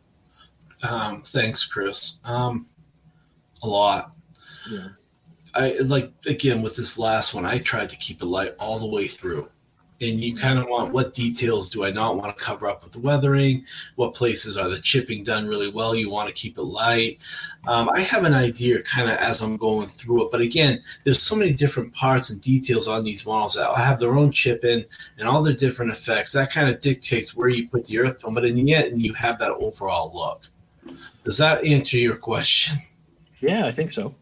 Okay. Uh, you know, the, for a while I was getting when I was learning all these kind of these all these new um, weathering techniques, all these layers. I noticed I was overdoing it with the weathering. Again, I was just mm-hmm. putting on too many layers and it was building up and building up and building up. And I just uh, with the last model before this one, I just I just like okay, I gotta step back, step back, calm down, relax, and um, you know just be a little more reserved. Yeah, for sure. Yeah. Ian saying always on the fly for me. hey, that's good. That's how you're having fun. Me cover up my stuff with weathering. Uh, have I done that? Probably have, but I usually I've gotten pretty good where I don't need to as much as I used to. How about that? You take that.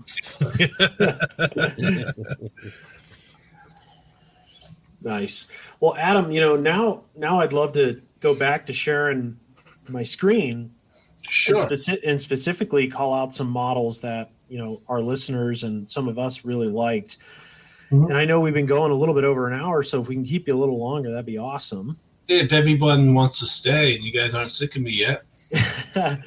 no chance. I'm going to bring up this one first. Um, oh man, that was um so awesome. that was a Mig Productions project, and I am drawing a blank on who came up with that master is it Fichtmeyer? Fichtmeyer, yeah, Michael Fichtmeyer from, I'll from Indus- name, Industrial Mechanica. Yeah, well, that's yeah. I always called him that too. You, I never knew I was pronouncing it that incorrectly. Um, yeah, yeah, that one. Um, that was for that was one of the ones where I did for Mig Productions where um, I had all the time I needed to finish it. Um, mm-hmm. Like Mig wasn't there a lot; he was doing other stuff, and it was kind of just me there. And uh, um, we kind of came up with the idea together, um, have a modern look on the the actual walking part of it because that's a modern part, and have the KV look, turret look like it was dragged out of a swamp. Mm-hmm. And that that one, I that that was when I tried the hairspray technique over the rust, and it just I just couldn't get it to work right. Mm-hmm. So I, you know, like a lot of the light greens you see on there, I painted by hand. Mm-hmm. And same with like the rust tones, I had to have washes on to get the you know the gun. It's segmented into 3 mm-hmm. parts. You know, mm-hmm. I used green on the edge, and then the two rust tones to clean that up. Then the twenty one that came out pretty well, mm-hmm. and then put on those big wet effects to break it up further. And that was what when I got that part done. I'm like, yeah, okay, that worked. That that did a lot. And um, you know, the, the, light blue fuel tank on the side. I, I just found some Soviet. Uh, Soviet uh, dry transfers. I don't even know where we got them. They might have been the old Mig Productions ones, and uh, um, used those. Yeah, that was funny when I put that on Lynx, which is mostly an armor modeling site. I never thought that would get the response it did. I, I never thought that would. Uh, and yeah, it's watermark. What is that? Two thousand three. It looks. Oh yeah, nine. Or, three or nine? Yeah, I can't tell. Yeah. Looks kind of nine. That's a yeah. It is or three. I don't know. yeah, 2009. Yeah. Um, and yeah, the weathering and the grease, and I, I, you know, I learned some new stuff with adding grease effects on when I did that model. And you know, when you're doing it every day, and you get so used to using these mediums, that's when you can start doing new things because you get so um, confident with it. And like, and when you get to that point, you've done so much, you feel like you can't go wrong. That's when you really have fun. That's when you come up with new stuff. That's you know, like when I came up with speckling and everything. That was just by accident because I was getting lazy of just putting on the little, uh, like the speckling on the top of the turret there with the wet effects. You know, you dabbing every little one on by brush, and they all looked the same. And finally, I just got all the heck with it. I just took the brush and flicked it with my fingers, and I just stopped like, whoa, that looks cool. So that's where kind of that came from. It came from laziness, and it's uh, one of my techniques I use the most. I use it almost in every step. Yes, uh, that yes, I remember that. That was a great little. That was a fun little subject, and the weather and the, the light earth tones look good over the green. And, and everyone, yeah, people still talk. I'm surprised everyone still talks about that one all the time. The the wet effects are just. Uh, I mean, it just sets it off. Yeah, I was happy with it, and you know, I, I'm sorry, what? You're you're just fearless with those wet effects. I don't I don't have it in me to do it. I, I'm always like, ah, no, that look terrible. No, but that's just from doing it a lot. And because you, you, look at it after, you look at your stuff like, well, I could have went more with that. I could have went more with, more with it. For this one here, I, I, I, just you know you're doing it every day, and I, I remember looking at it when I got home that night. I looked at some photos and said, "Yeah, I'm so glad I did that." I was I was happy with the finish on that one, and uh, it was a clever little kit that um, uh, Fickmare came up with. I say that wrong. Yeah, and you did a, a Panzer 38T one as well. I don't have a yeah, that, but yeah, I like that one better with a flamethrower on the side. Mm-hmm. But that one just seems to be the more popular one that people keep bringing up. Yeah. Yeah. Our buddy Ian Bonner wants to know if there's a technique or step that you dread when you're doing a model, something you have to do, but you really don't like oh, to do. Yeah, painting painting markings on by hand. That's a great question, and that is stressful. I, you know, um, like this one here, this this E50. You know, I had all the dry transfers for those um, those those uh, German markings, but in the past, you know, you're using a white pencil. I, I you know, spelling, realizing when I'm done, I spelled Soviet slogans incorrectly, so I go, go back over it. And, uh, oh yeah, yeah, it's it, it, that's the answer to your question. Painting markings on by hand. Yeah, this is another great one, Adam. This this has kind of surprised me. This was one of your first kind of modern builds in a long time, if I recall right. Yeah, scale model addict. And I remember we, you know, I, I I've never I've never liked the M one one three. I always thought it was kind of boring. Even though as I time's gone on, I do I do like Vietnam era subjects, especially um, some of the um, uh, the American stuff that was there. But this one, um, s- someone came up with that slogan idea and asked me to do this for a, a magazine on uh, Vietnam era armor. And yeah, that one came out pretty good. What was what was good about that one was um, I had a book with a lot of colored photos in it with so the I, I, was able to get the earth tones looking pretty good. Uh, they look pretty accurate to me, but the big thing was I wanted to kind of make it about the figures. Yvonne Cocker painted those for me, and as I'm building this thing and waiting for to send those figures back, I'm like, well, I just paid them for these. I hope the heck I can get them to fit on this thing and look natural, and they just did. It just worked. Mm-hmm. Uh, it just worked, and those little pieces of uh, uh, angle iron on the side. I found one picture. They put those on the side, probably put a tarp over it or something to keep them, uh, shield them from the sun. So I threw those on there. Uh, and again, I wasn't afraid with the wet effects. I mean, this is a top picture that heavy wet effects on the roof. It just worked. Yeah, like if you zoom out on that a bit, yeah, with the mud tones and everything, um, it's hard to get mud tones to um, or wet earth tones to be at that glossy because um, a lot of the, the earth tones that you use they're, they're from matte. I think those are like matte enamel paints. So they're gonna. It, it's real hard to give them this real glossy wet look, but for some reason on this one it really came out. And the, all the the Verlinden, um, you know, the boxes and the cooler yeah, and the and the contrast of the dried dirt left over from the water and then the wet, you know, the wet muddy yeah. stuff is great. Sure. Great. Yeah. Well, the thing is, like that that stowage on there. That's an example of you're gonna put stowage on a vehicle. Um, you got to make it look as weathered as the rest of the vehicle. And that was a mistake people used to make. Not as much anymore, though. I see a lot of people, they don't make that mistake anymore. They're weathering the stowage too, and it all looks right. Yeah. Well, Bob wants to know after the build, what part of the process of painting, weathering, and distressing is your favorite? Um, probably the wet effects. That's when you can really start breaking up parts. And in contrast, that and I enjoy the chipping too, but man, that is a long process, and my eyesight isn't what it was. So you know, you're under the Optivisor all day, chipping a model all morning and all afternoon, and you know, Catherine comes home from work. I'm feeling more tired than on a regular day with the kids in the classroom. You know, um, but I do enjoy it. Now, but probably get into the final of weather and effects. You know, grease tones, wet effects. So you can really, that's when you can really add some different stuff and give. And if you if you apply it properly and you're not in and you know what you're doing, you can even give your model a, a bit of a different look. I think you can make it stick out from other models that are finished in a similar way because a lot of us these days we're all using similar techniques.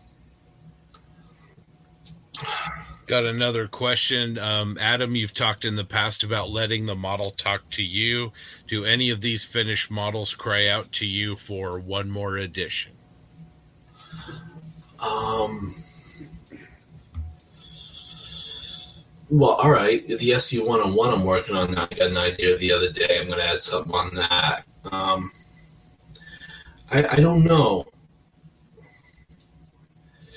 Usually, I, I don't I devote so much time painting these things that if there's if that's an idea or a detail I want to put on, I'll put it on because I've devoted that much time. I might as well go the full, you know, just because like if I finish like a Sherman, who knows when I'm going to do another one? So give it everything you got, you know. And if it if it prolongs yeah. putting something up there a couple weeks, well, fine. It'll look that much better when you put it up. Ian's got a bunch of questions tonight. he usually does. Too divisive, but I'm a cat guy, big time. Love cats. I got a great big cat. Is Ian? Are you a are you a cat guy or a dog guy? He's both. He's both. yeah. Yeah, Catherine wants a dog. I'm like, all right, you you walk it. Cats is getting a litter box. Yep. JB, you have some more questions? Yeah, I can throw up. Actually, uh, let me throw up another screen share. Sure. And I will specifically, really, it's one model that's stuck out for a while, and and just walk us through maybe the the intensity it took to accomplish a finish like this. Oh man, yeah. Um, uh, thank you, Ian. By the way, um, well, I don't know where I came up with that idea. where did I come up with that? This one, all right, this goes back to the question someone asked earlier about do you ever feel there's something you need to add when you're done? This was um this was a one where I was this was the first one I did after the not the first one, but the first one after I finished those two books, that I was kind of getting back in. I was kind of finding myself again. I was starting to feel confident again. And I, I didn't set a time limit on this. I took all the time on this I could. And this is another one that I will never sell. And uh, I, some of it, like with the impacts, I had to kind of guess as to the effects they might leave but just getting those scratches around, you know, from the fragments in the paint, and then going over the white with the lighter whites, and then the greens with the lighter greens, and then adding the you know the browns for the the steel, and you know, uh, it um, it took me months, but I enjoyed every minute of it, and I have no regrets. And this is probably I'd go as far as saying it's probably my one of my all time personal favorites that I've done and I, again, I'll never sell it. And I just love the subject, and it was basically taking that one out of the box and saying, um, "What am I gonna do with this?" And it took me a long time to. Um, and I think part of the reason I added all those impacts was again just to give it something a little different, and uh, the, the figures on it kind of made it up as I went. At first, it only had like three figures, and I'm like, you know what, I want to put two more on. No, I had four initially. I want to put two more on, or one more on. So I had him, Yvonne paint me up another figure, and I want to do another one like this. Um, some, I love these wacky. I mean, dark green is such a great color to weather, and Um, yeah, that it was that getting back to those scratches. It was like I'd get it done, and then I'd look at it again, and I'd pull out the paints, mix the light green colors again, and go back over it again. And then I'd go back over it again. Then I'd add more whites, and then that one was just looking at it, doing it some more, taking test photos, blowing up the photos on your screen, looking at them. Because if you think about it, most people are going to view your stuff on a computer screen. It's going to be blown up right in their face with high res photos. So that's what how I that's how I critique my work and. Um, you know, going back over it again, going back over it again, and uh, yeah, that was um, that took some time, but I'm happy I did it, and I still I still love looking at photos of this vehicle. Think, hey, I did that, you know. oh yeah, it tells a story. I mean, what I love is just the, the effects on the uh, the machine gun mount here and the other splashed effects of of the rounds. It's just it's just incredible. Such imagination. Thank you, and that thank you very much. And that was where you know like the lighter uh, sheet metal parts in there, like the visor over the periscope and the fenders. Mm-hmm. Uh, I chipped those with a uh, more of a blue steel tone to try to break the chipping apart that way. I didn't I didn't pull any punches on on this one. No, I, it's it's next level. It's beautiful, beautiful kit. It really is. Yeah, thank you. I'm glad you. I'm glad you put that photo up there. I'm glad you like it. Darren yeah, Cook wants to know how the how the hell you made such realistic impact marks. Uh, take a soldering iron, just a soldering iron. But you know, there's people doing other stuff out there with putty to help add. I didn't use any putty or anything. Like someone will they'll put a hole in it, then they'll they'll take putty put it inside the hole and they push something like a pencil or something in the hole and you see that putty effect come out. I didn't do that with this one. The whole thing was done with a soldering iron. And then um, I took the knife, a hobby knife, and I I cut out I cut out the um, the parts of the impacts where the plastic didn't look right. And then I took that same hop hop that I'm sorry, that same um, oh, I'm sorry, the uh, soldering iron. I'm sorry, took it to work. We have a bench grinder there. I, I, made it to a real fine, fine point, and that's where I got some of those, you know, the small, small impacts where the um, parts of the steel flew off and put in smaller impacts.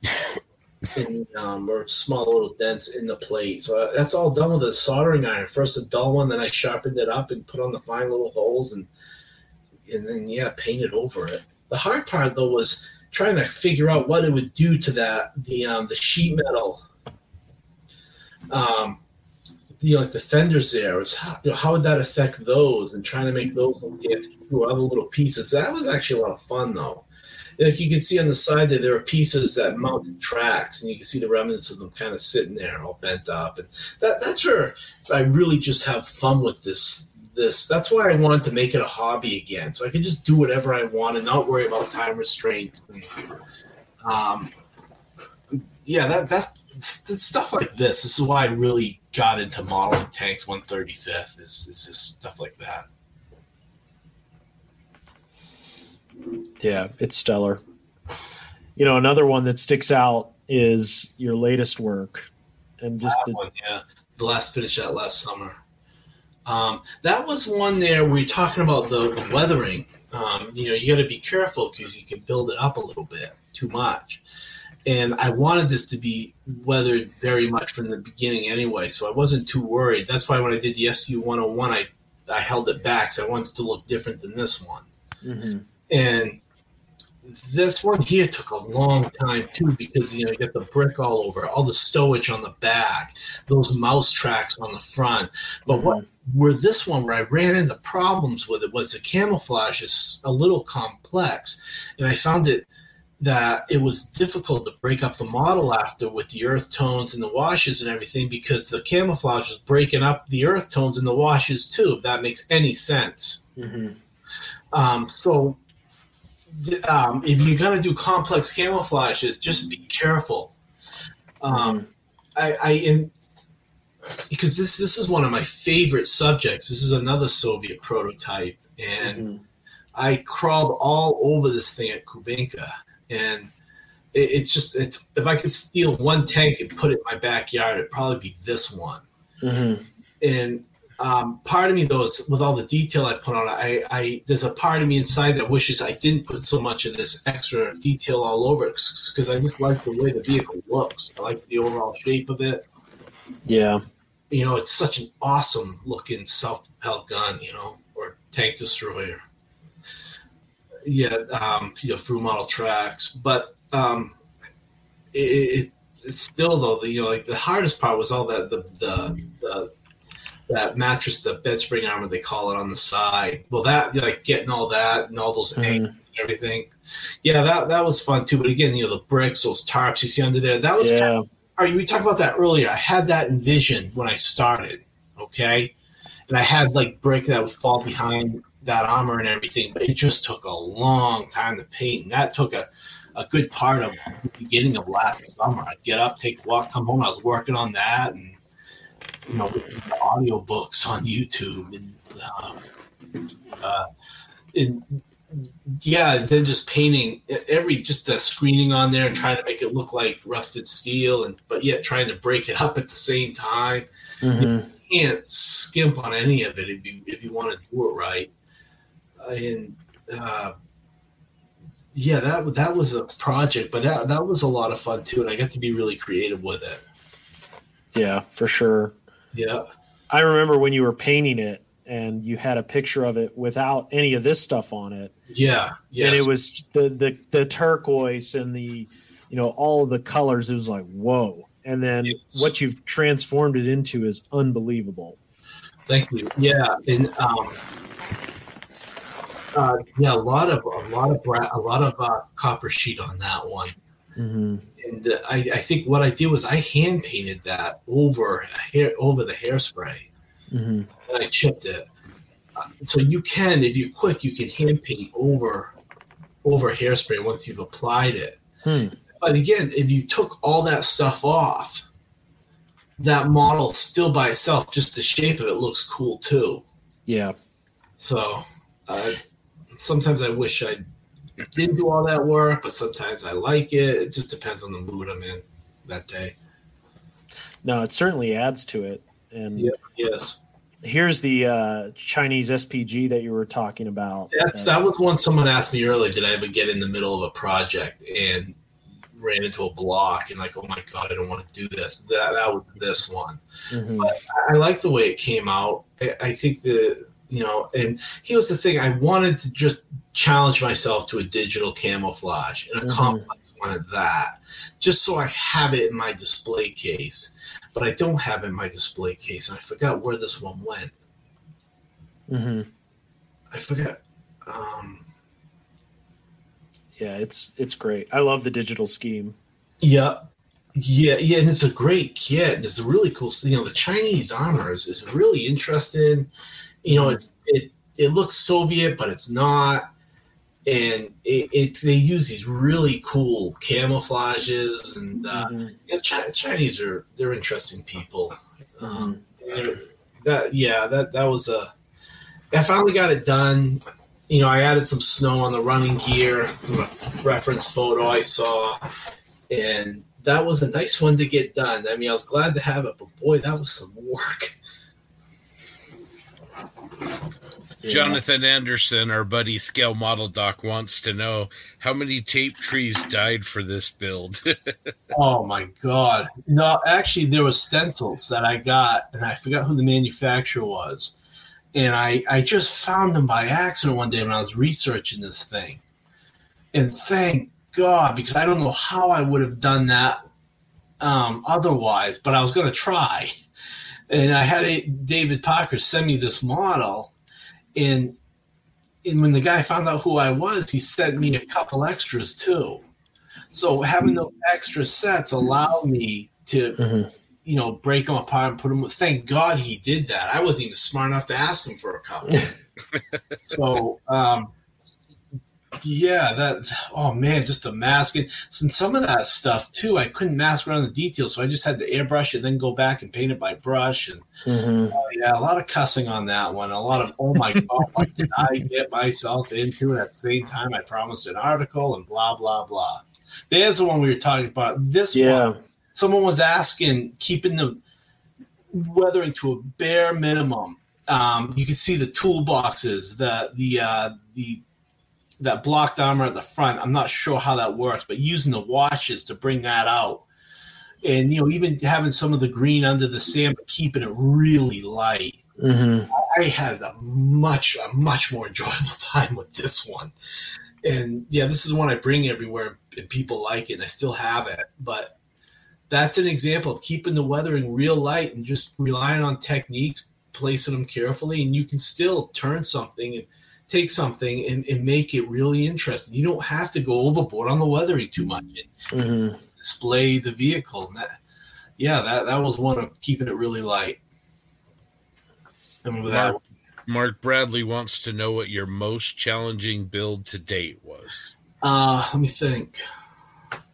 Probably that bear that I did. That was completely scratch built, but I, it actually, I was I was um, living in Russia. I was modeling all day long, so I built in conjunction with some other projects. You know, I built so much because it was a series of scratch built articles that I did.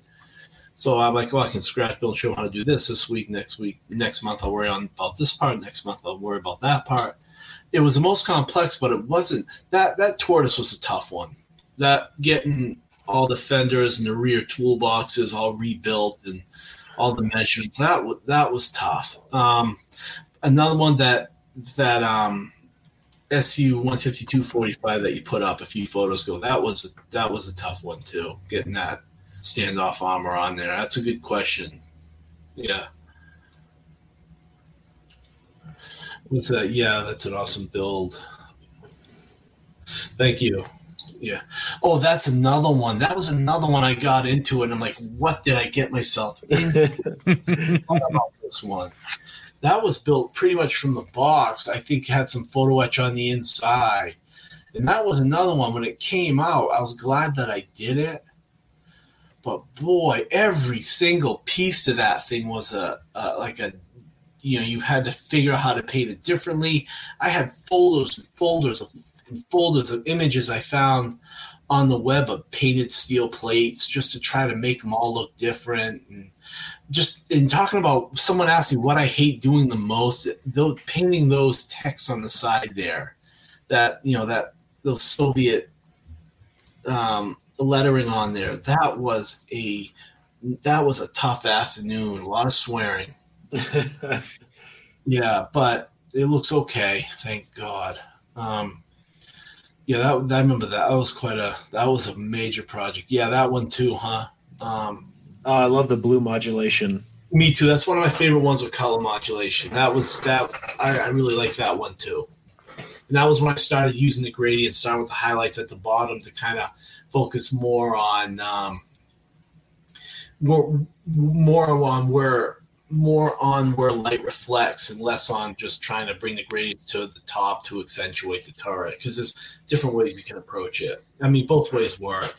That one with the wet effects, I chose that one um, for the book because I knew it was going to be one of the main ones that I focused on, and I Mhm.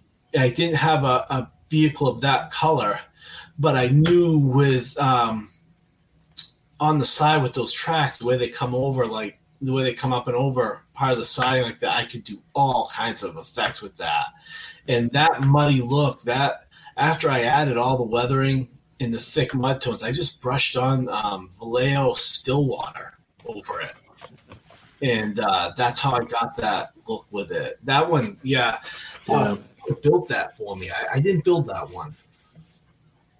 Um, that was Really? a collector, actually. Oh, nice. Man, Yeah. I, I just love it. Yeah, yeah, M Expression helped me with the decals on it. Um, did a good job on those, and that was the one where I found four or five different examples with different effects. Uh, it's, it's an LVT, right? Yep, LVT. Yeah, that's where I got. Yeah, that's where, and I took all the stuff I liked the best off those vehicles and just put them on that one. And um, that's the one where I really exaggerated the colors, and it made it all just came together at the end. Um, a lot of my book, a lot of the stuff on filters, that, that was the, in my book was the focus of of that model. Awesome. Yeah, Awesome. thank you.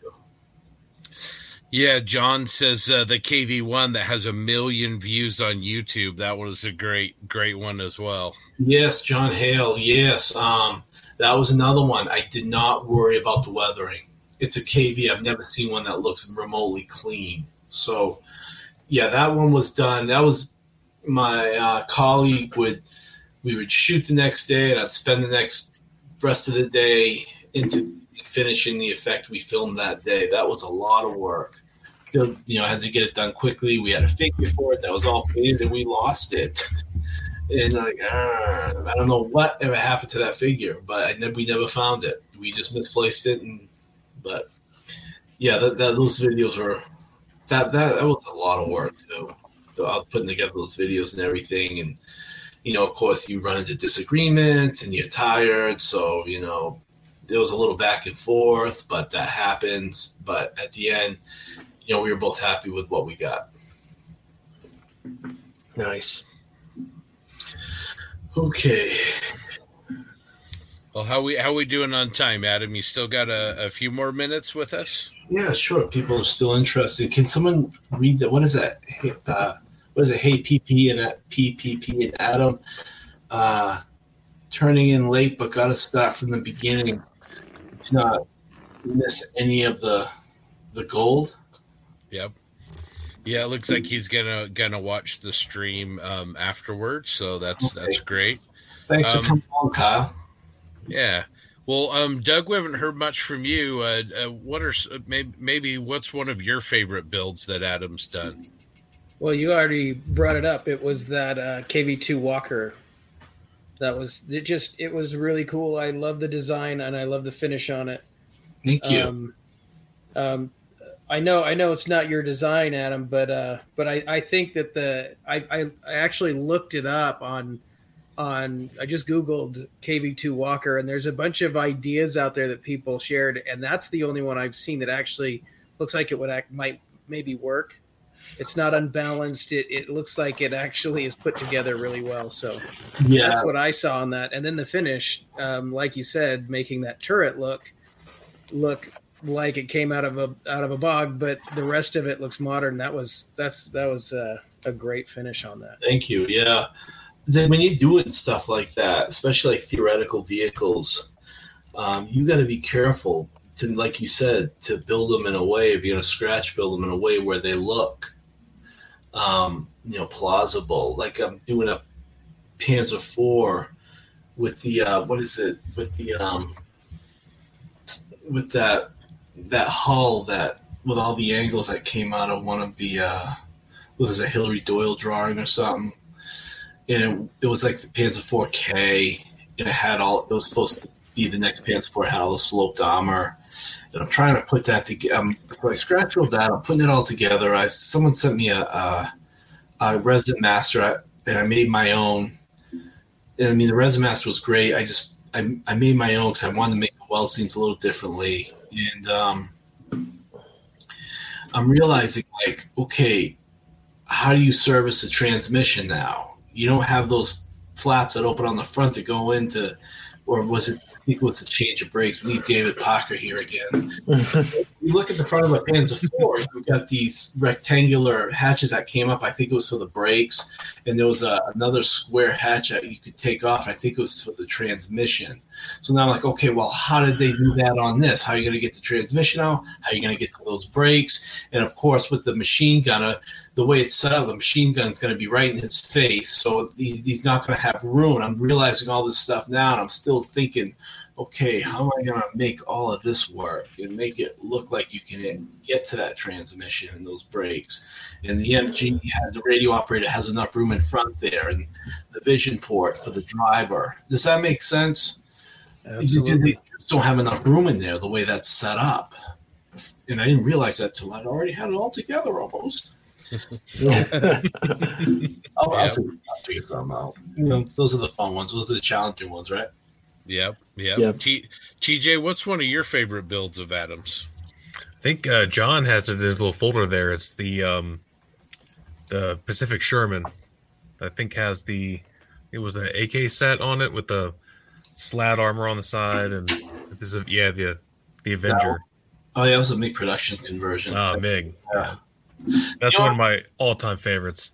when I first put that on Missing-Lynx, to be honest with you, I was afraid to put it up. I, I didn't think it would go over, and th- that was that one actually went over a lot better than I thought. But that was another one you're working with the color modulation and not being afraid of how light you made it, and the weather on that one came out pretty good too. I, I was happy with that one. Some of them just some of them just come out better than others, you know. Yeah. Yeah. Yeah. The yeah, the tracks look great and the natural metal and, and Those are- everything. Those are rubber tracks. Those are rubber band style tracks. Yeah. Wow. I've since learned that the um those plates on the back, those Pacific Shermans, I, I got that wrong. Um I did find another photo finally with how those plates look, but it still look cool. It's fun to paint them. Yeah, just oh man, just never never gets old taking a look at that for sure. Well, that conversion too, it comes with a um a stencil to make that um that little slogan on the side. Yeah, I mean rubber tracks. If you if you know what you're doing and you're patient, you can make them look good. Yeah. Yeah, I like the little steel plates on the front of it too. Uh, I, I thought the weather on that came out pretty good. I was happy with it.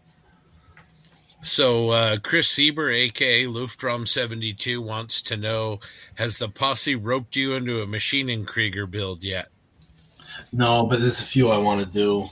And again, it just comes, and that's a good question. It just comes back to, um, I just I don't have the time I used to. So uh, what I do there are there's a lot of stuff. There's a lot of sci-fi stuff. I, I even like I like to do like Star Wars Night Fighters. You know? I love to have a collection of those. I'd like to have them all. I, you know, I love the Tie Bomber. That's like my favorite one. And um, but it's just I only have so much time, and I just stick to the 135th armor because I think that's what people want to see from me and what that's what they know me for. And I still enjoy it. I still enjoy it very much. I, I'll always probably be doing 135th scale armor until I can't see anymore, and I got. so, Yeah. so yes. Um, John, I mean- what's what's one of your favorite builds that we haven't talked about yet of Adams? Oh man, I you know again I I love Naked Desperation. That's my favorite build of all time. Out of all the models I've ever seen, Yeah. oh, Well, it's so good. uh, Steve Zol- Zaloga told me that I had the wrong turret on that thing, and which we talked about one of the other um, podcasts, and uh, I think I, I might I might do that again. Why not? Just do it over, try to research it a little better, and and do it again. See how I can make it look now. And plus, it won't be so big like that German one you just put up there. The Schutzwagen, yeah. that name. um, I don't even dare say that. Um, so, but it, so it'll probably be a lot more fun. I might do that again. Um, Mhm. So, um, yeah, I'll, I'll let you know. Okay. But I'm Sounds glad good. you like that one so much. Oh, it's the best. It was posted on Facebook about I don't know less than a year ago. I think someone had bought it off of eBay and they posted. it. I was like, "Whoa, where'd this come from?" Oh, I know. I felt the same way. I'm like, oh, uh, I, think I, sold it. I guess all right. They sold it. Okay. oh man, Gifts Yeah. much longer.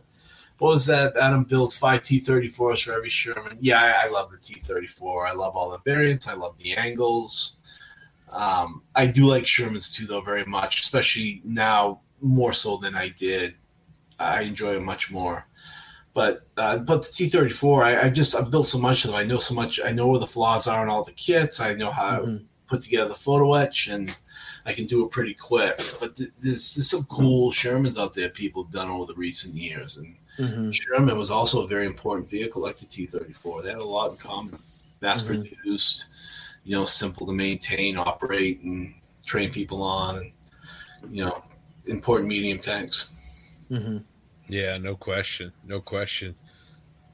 Um, is, is there any kind of subject that uh, you you see in the near future that kind of goes outside of armor that you're interested in? Would you ever do a ship or maybe some aircraft? Um, I was going to do a V, like one of the original Mad Max V8 interceptors, the one from the Road Warrior. Oh, yeah, And there was a kid out there for it. Um, just probably some Star Wars stuff like TIE fighters and everything. You know, like those, what is it? Those 70 second kits from, is it Bandai? Mhm. yeah, Yeah.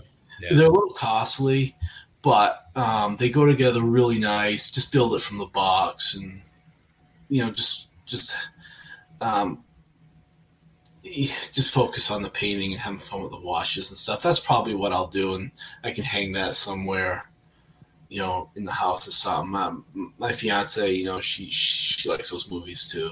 Mhm. Yeah. Um, I've also there was, you know, I've always liked robots too. Um, some of the different robots out there. I got one done. I just never finished it. I just never got a chance to paint it. I just get caught up in other stuff, you know. Mhm. Yeah.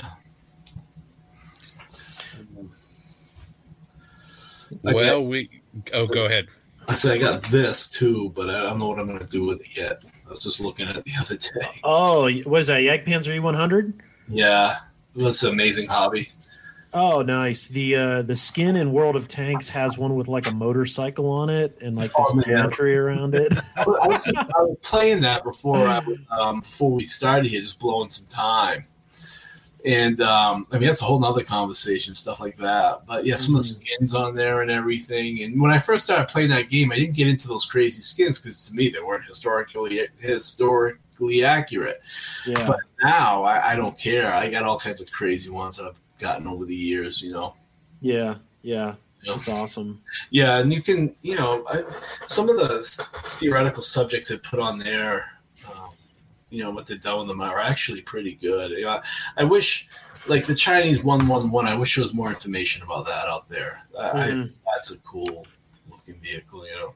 And some of them, you look at it too, and you look at how they were designed. I'm like, well, that wouldn't work because of this, this, and this. And I'm like, you know, I, yes, I'd like to take that idea, but kind of build it my own way.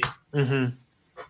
For Right. sure. but still though there's really cool concepts on there you know Oh yeah. If adam doesn't mac we'll blame it on uh, banana Eric.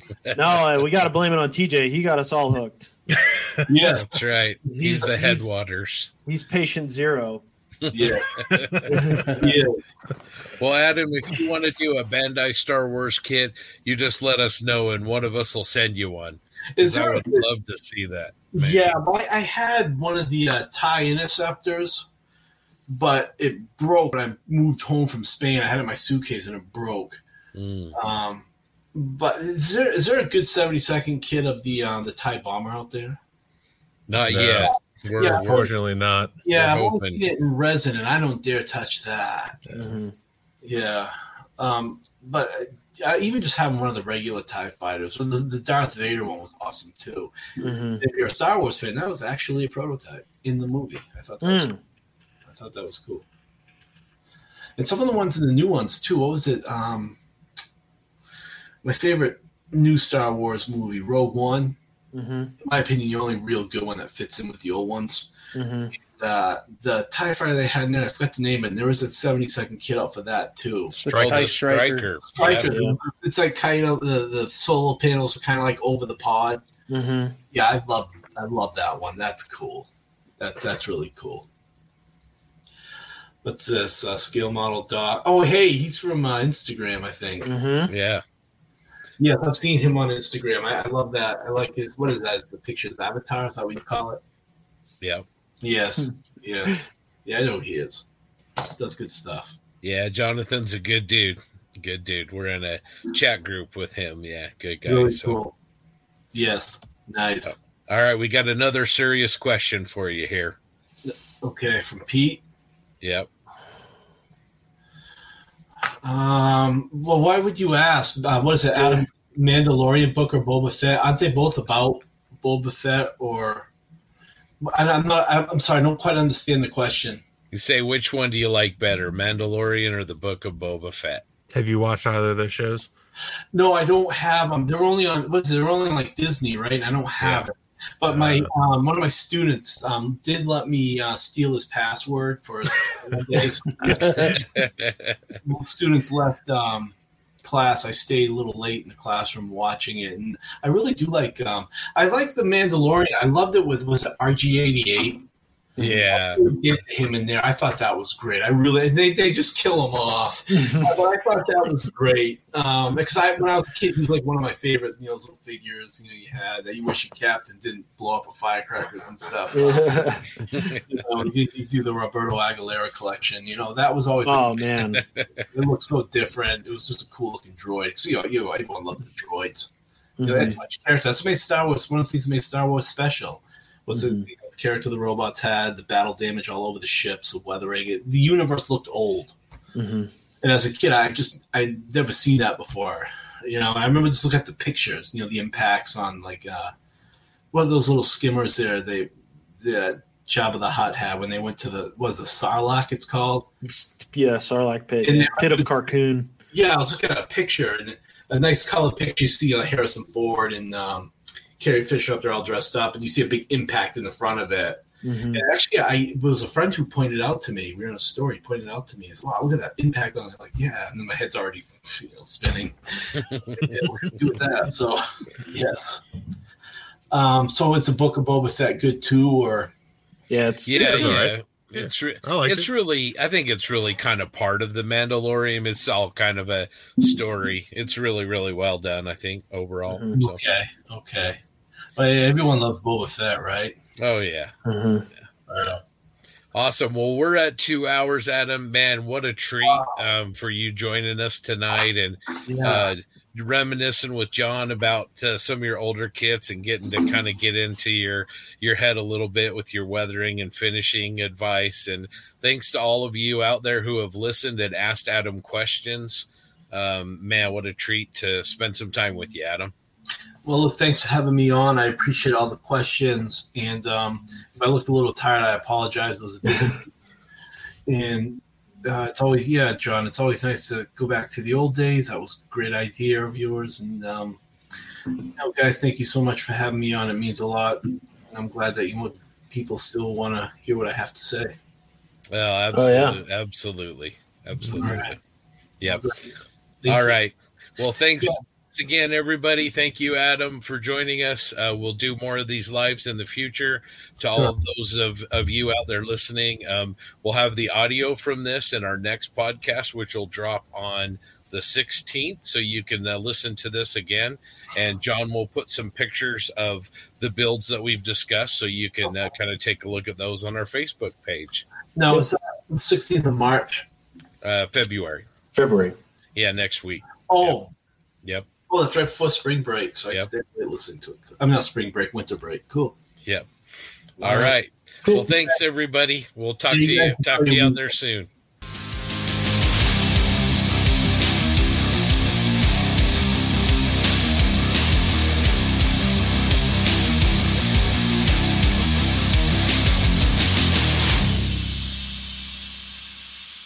Hopefully, we'll see some of you in Seattle on February 19th and 20th, and in Denver, March 12th, and maybe even Richmond. Please join us again in two weeks for episode number 40. Remember that you can send us your feedback and suggestions to plasticpossepodcast at gmail.com. We'd also like to thank our sponsors, Tankcraft and Sean's Custom Model Tools.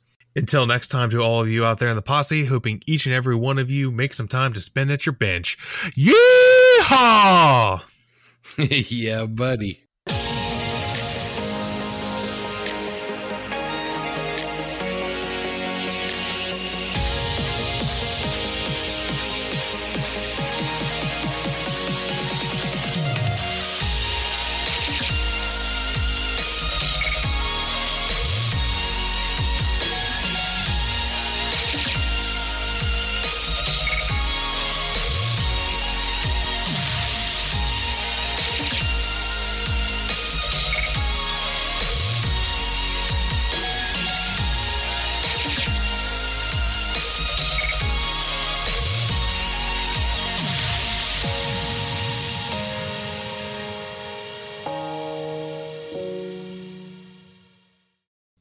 Now I'm gonna go buy an ammo night Hell yeah. because you sons of wore me down.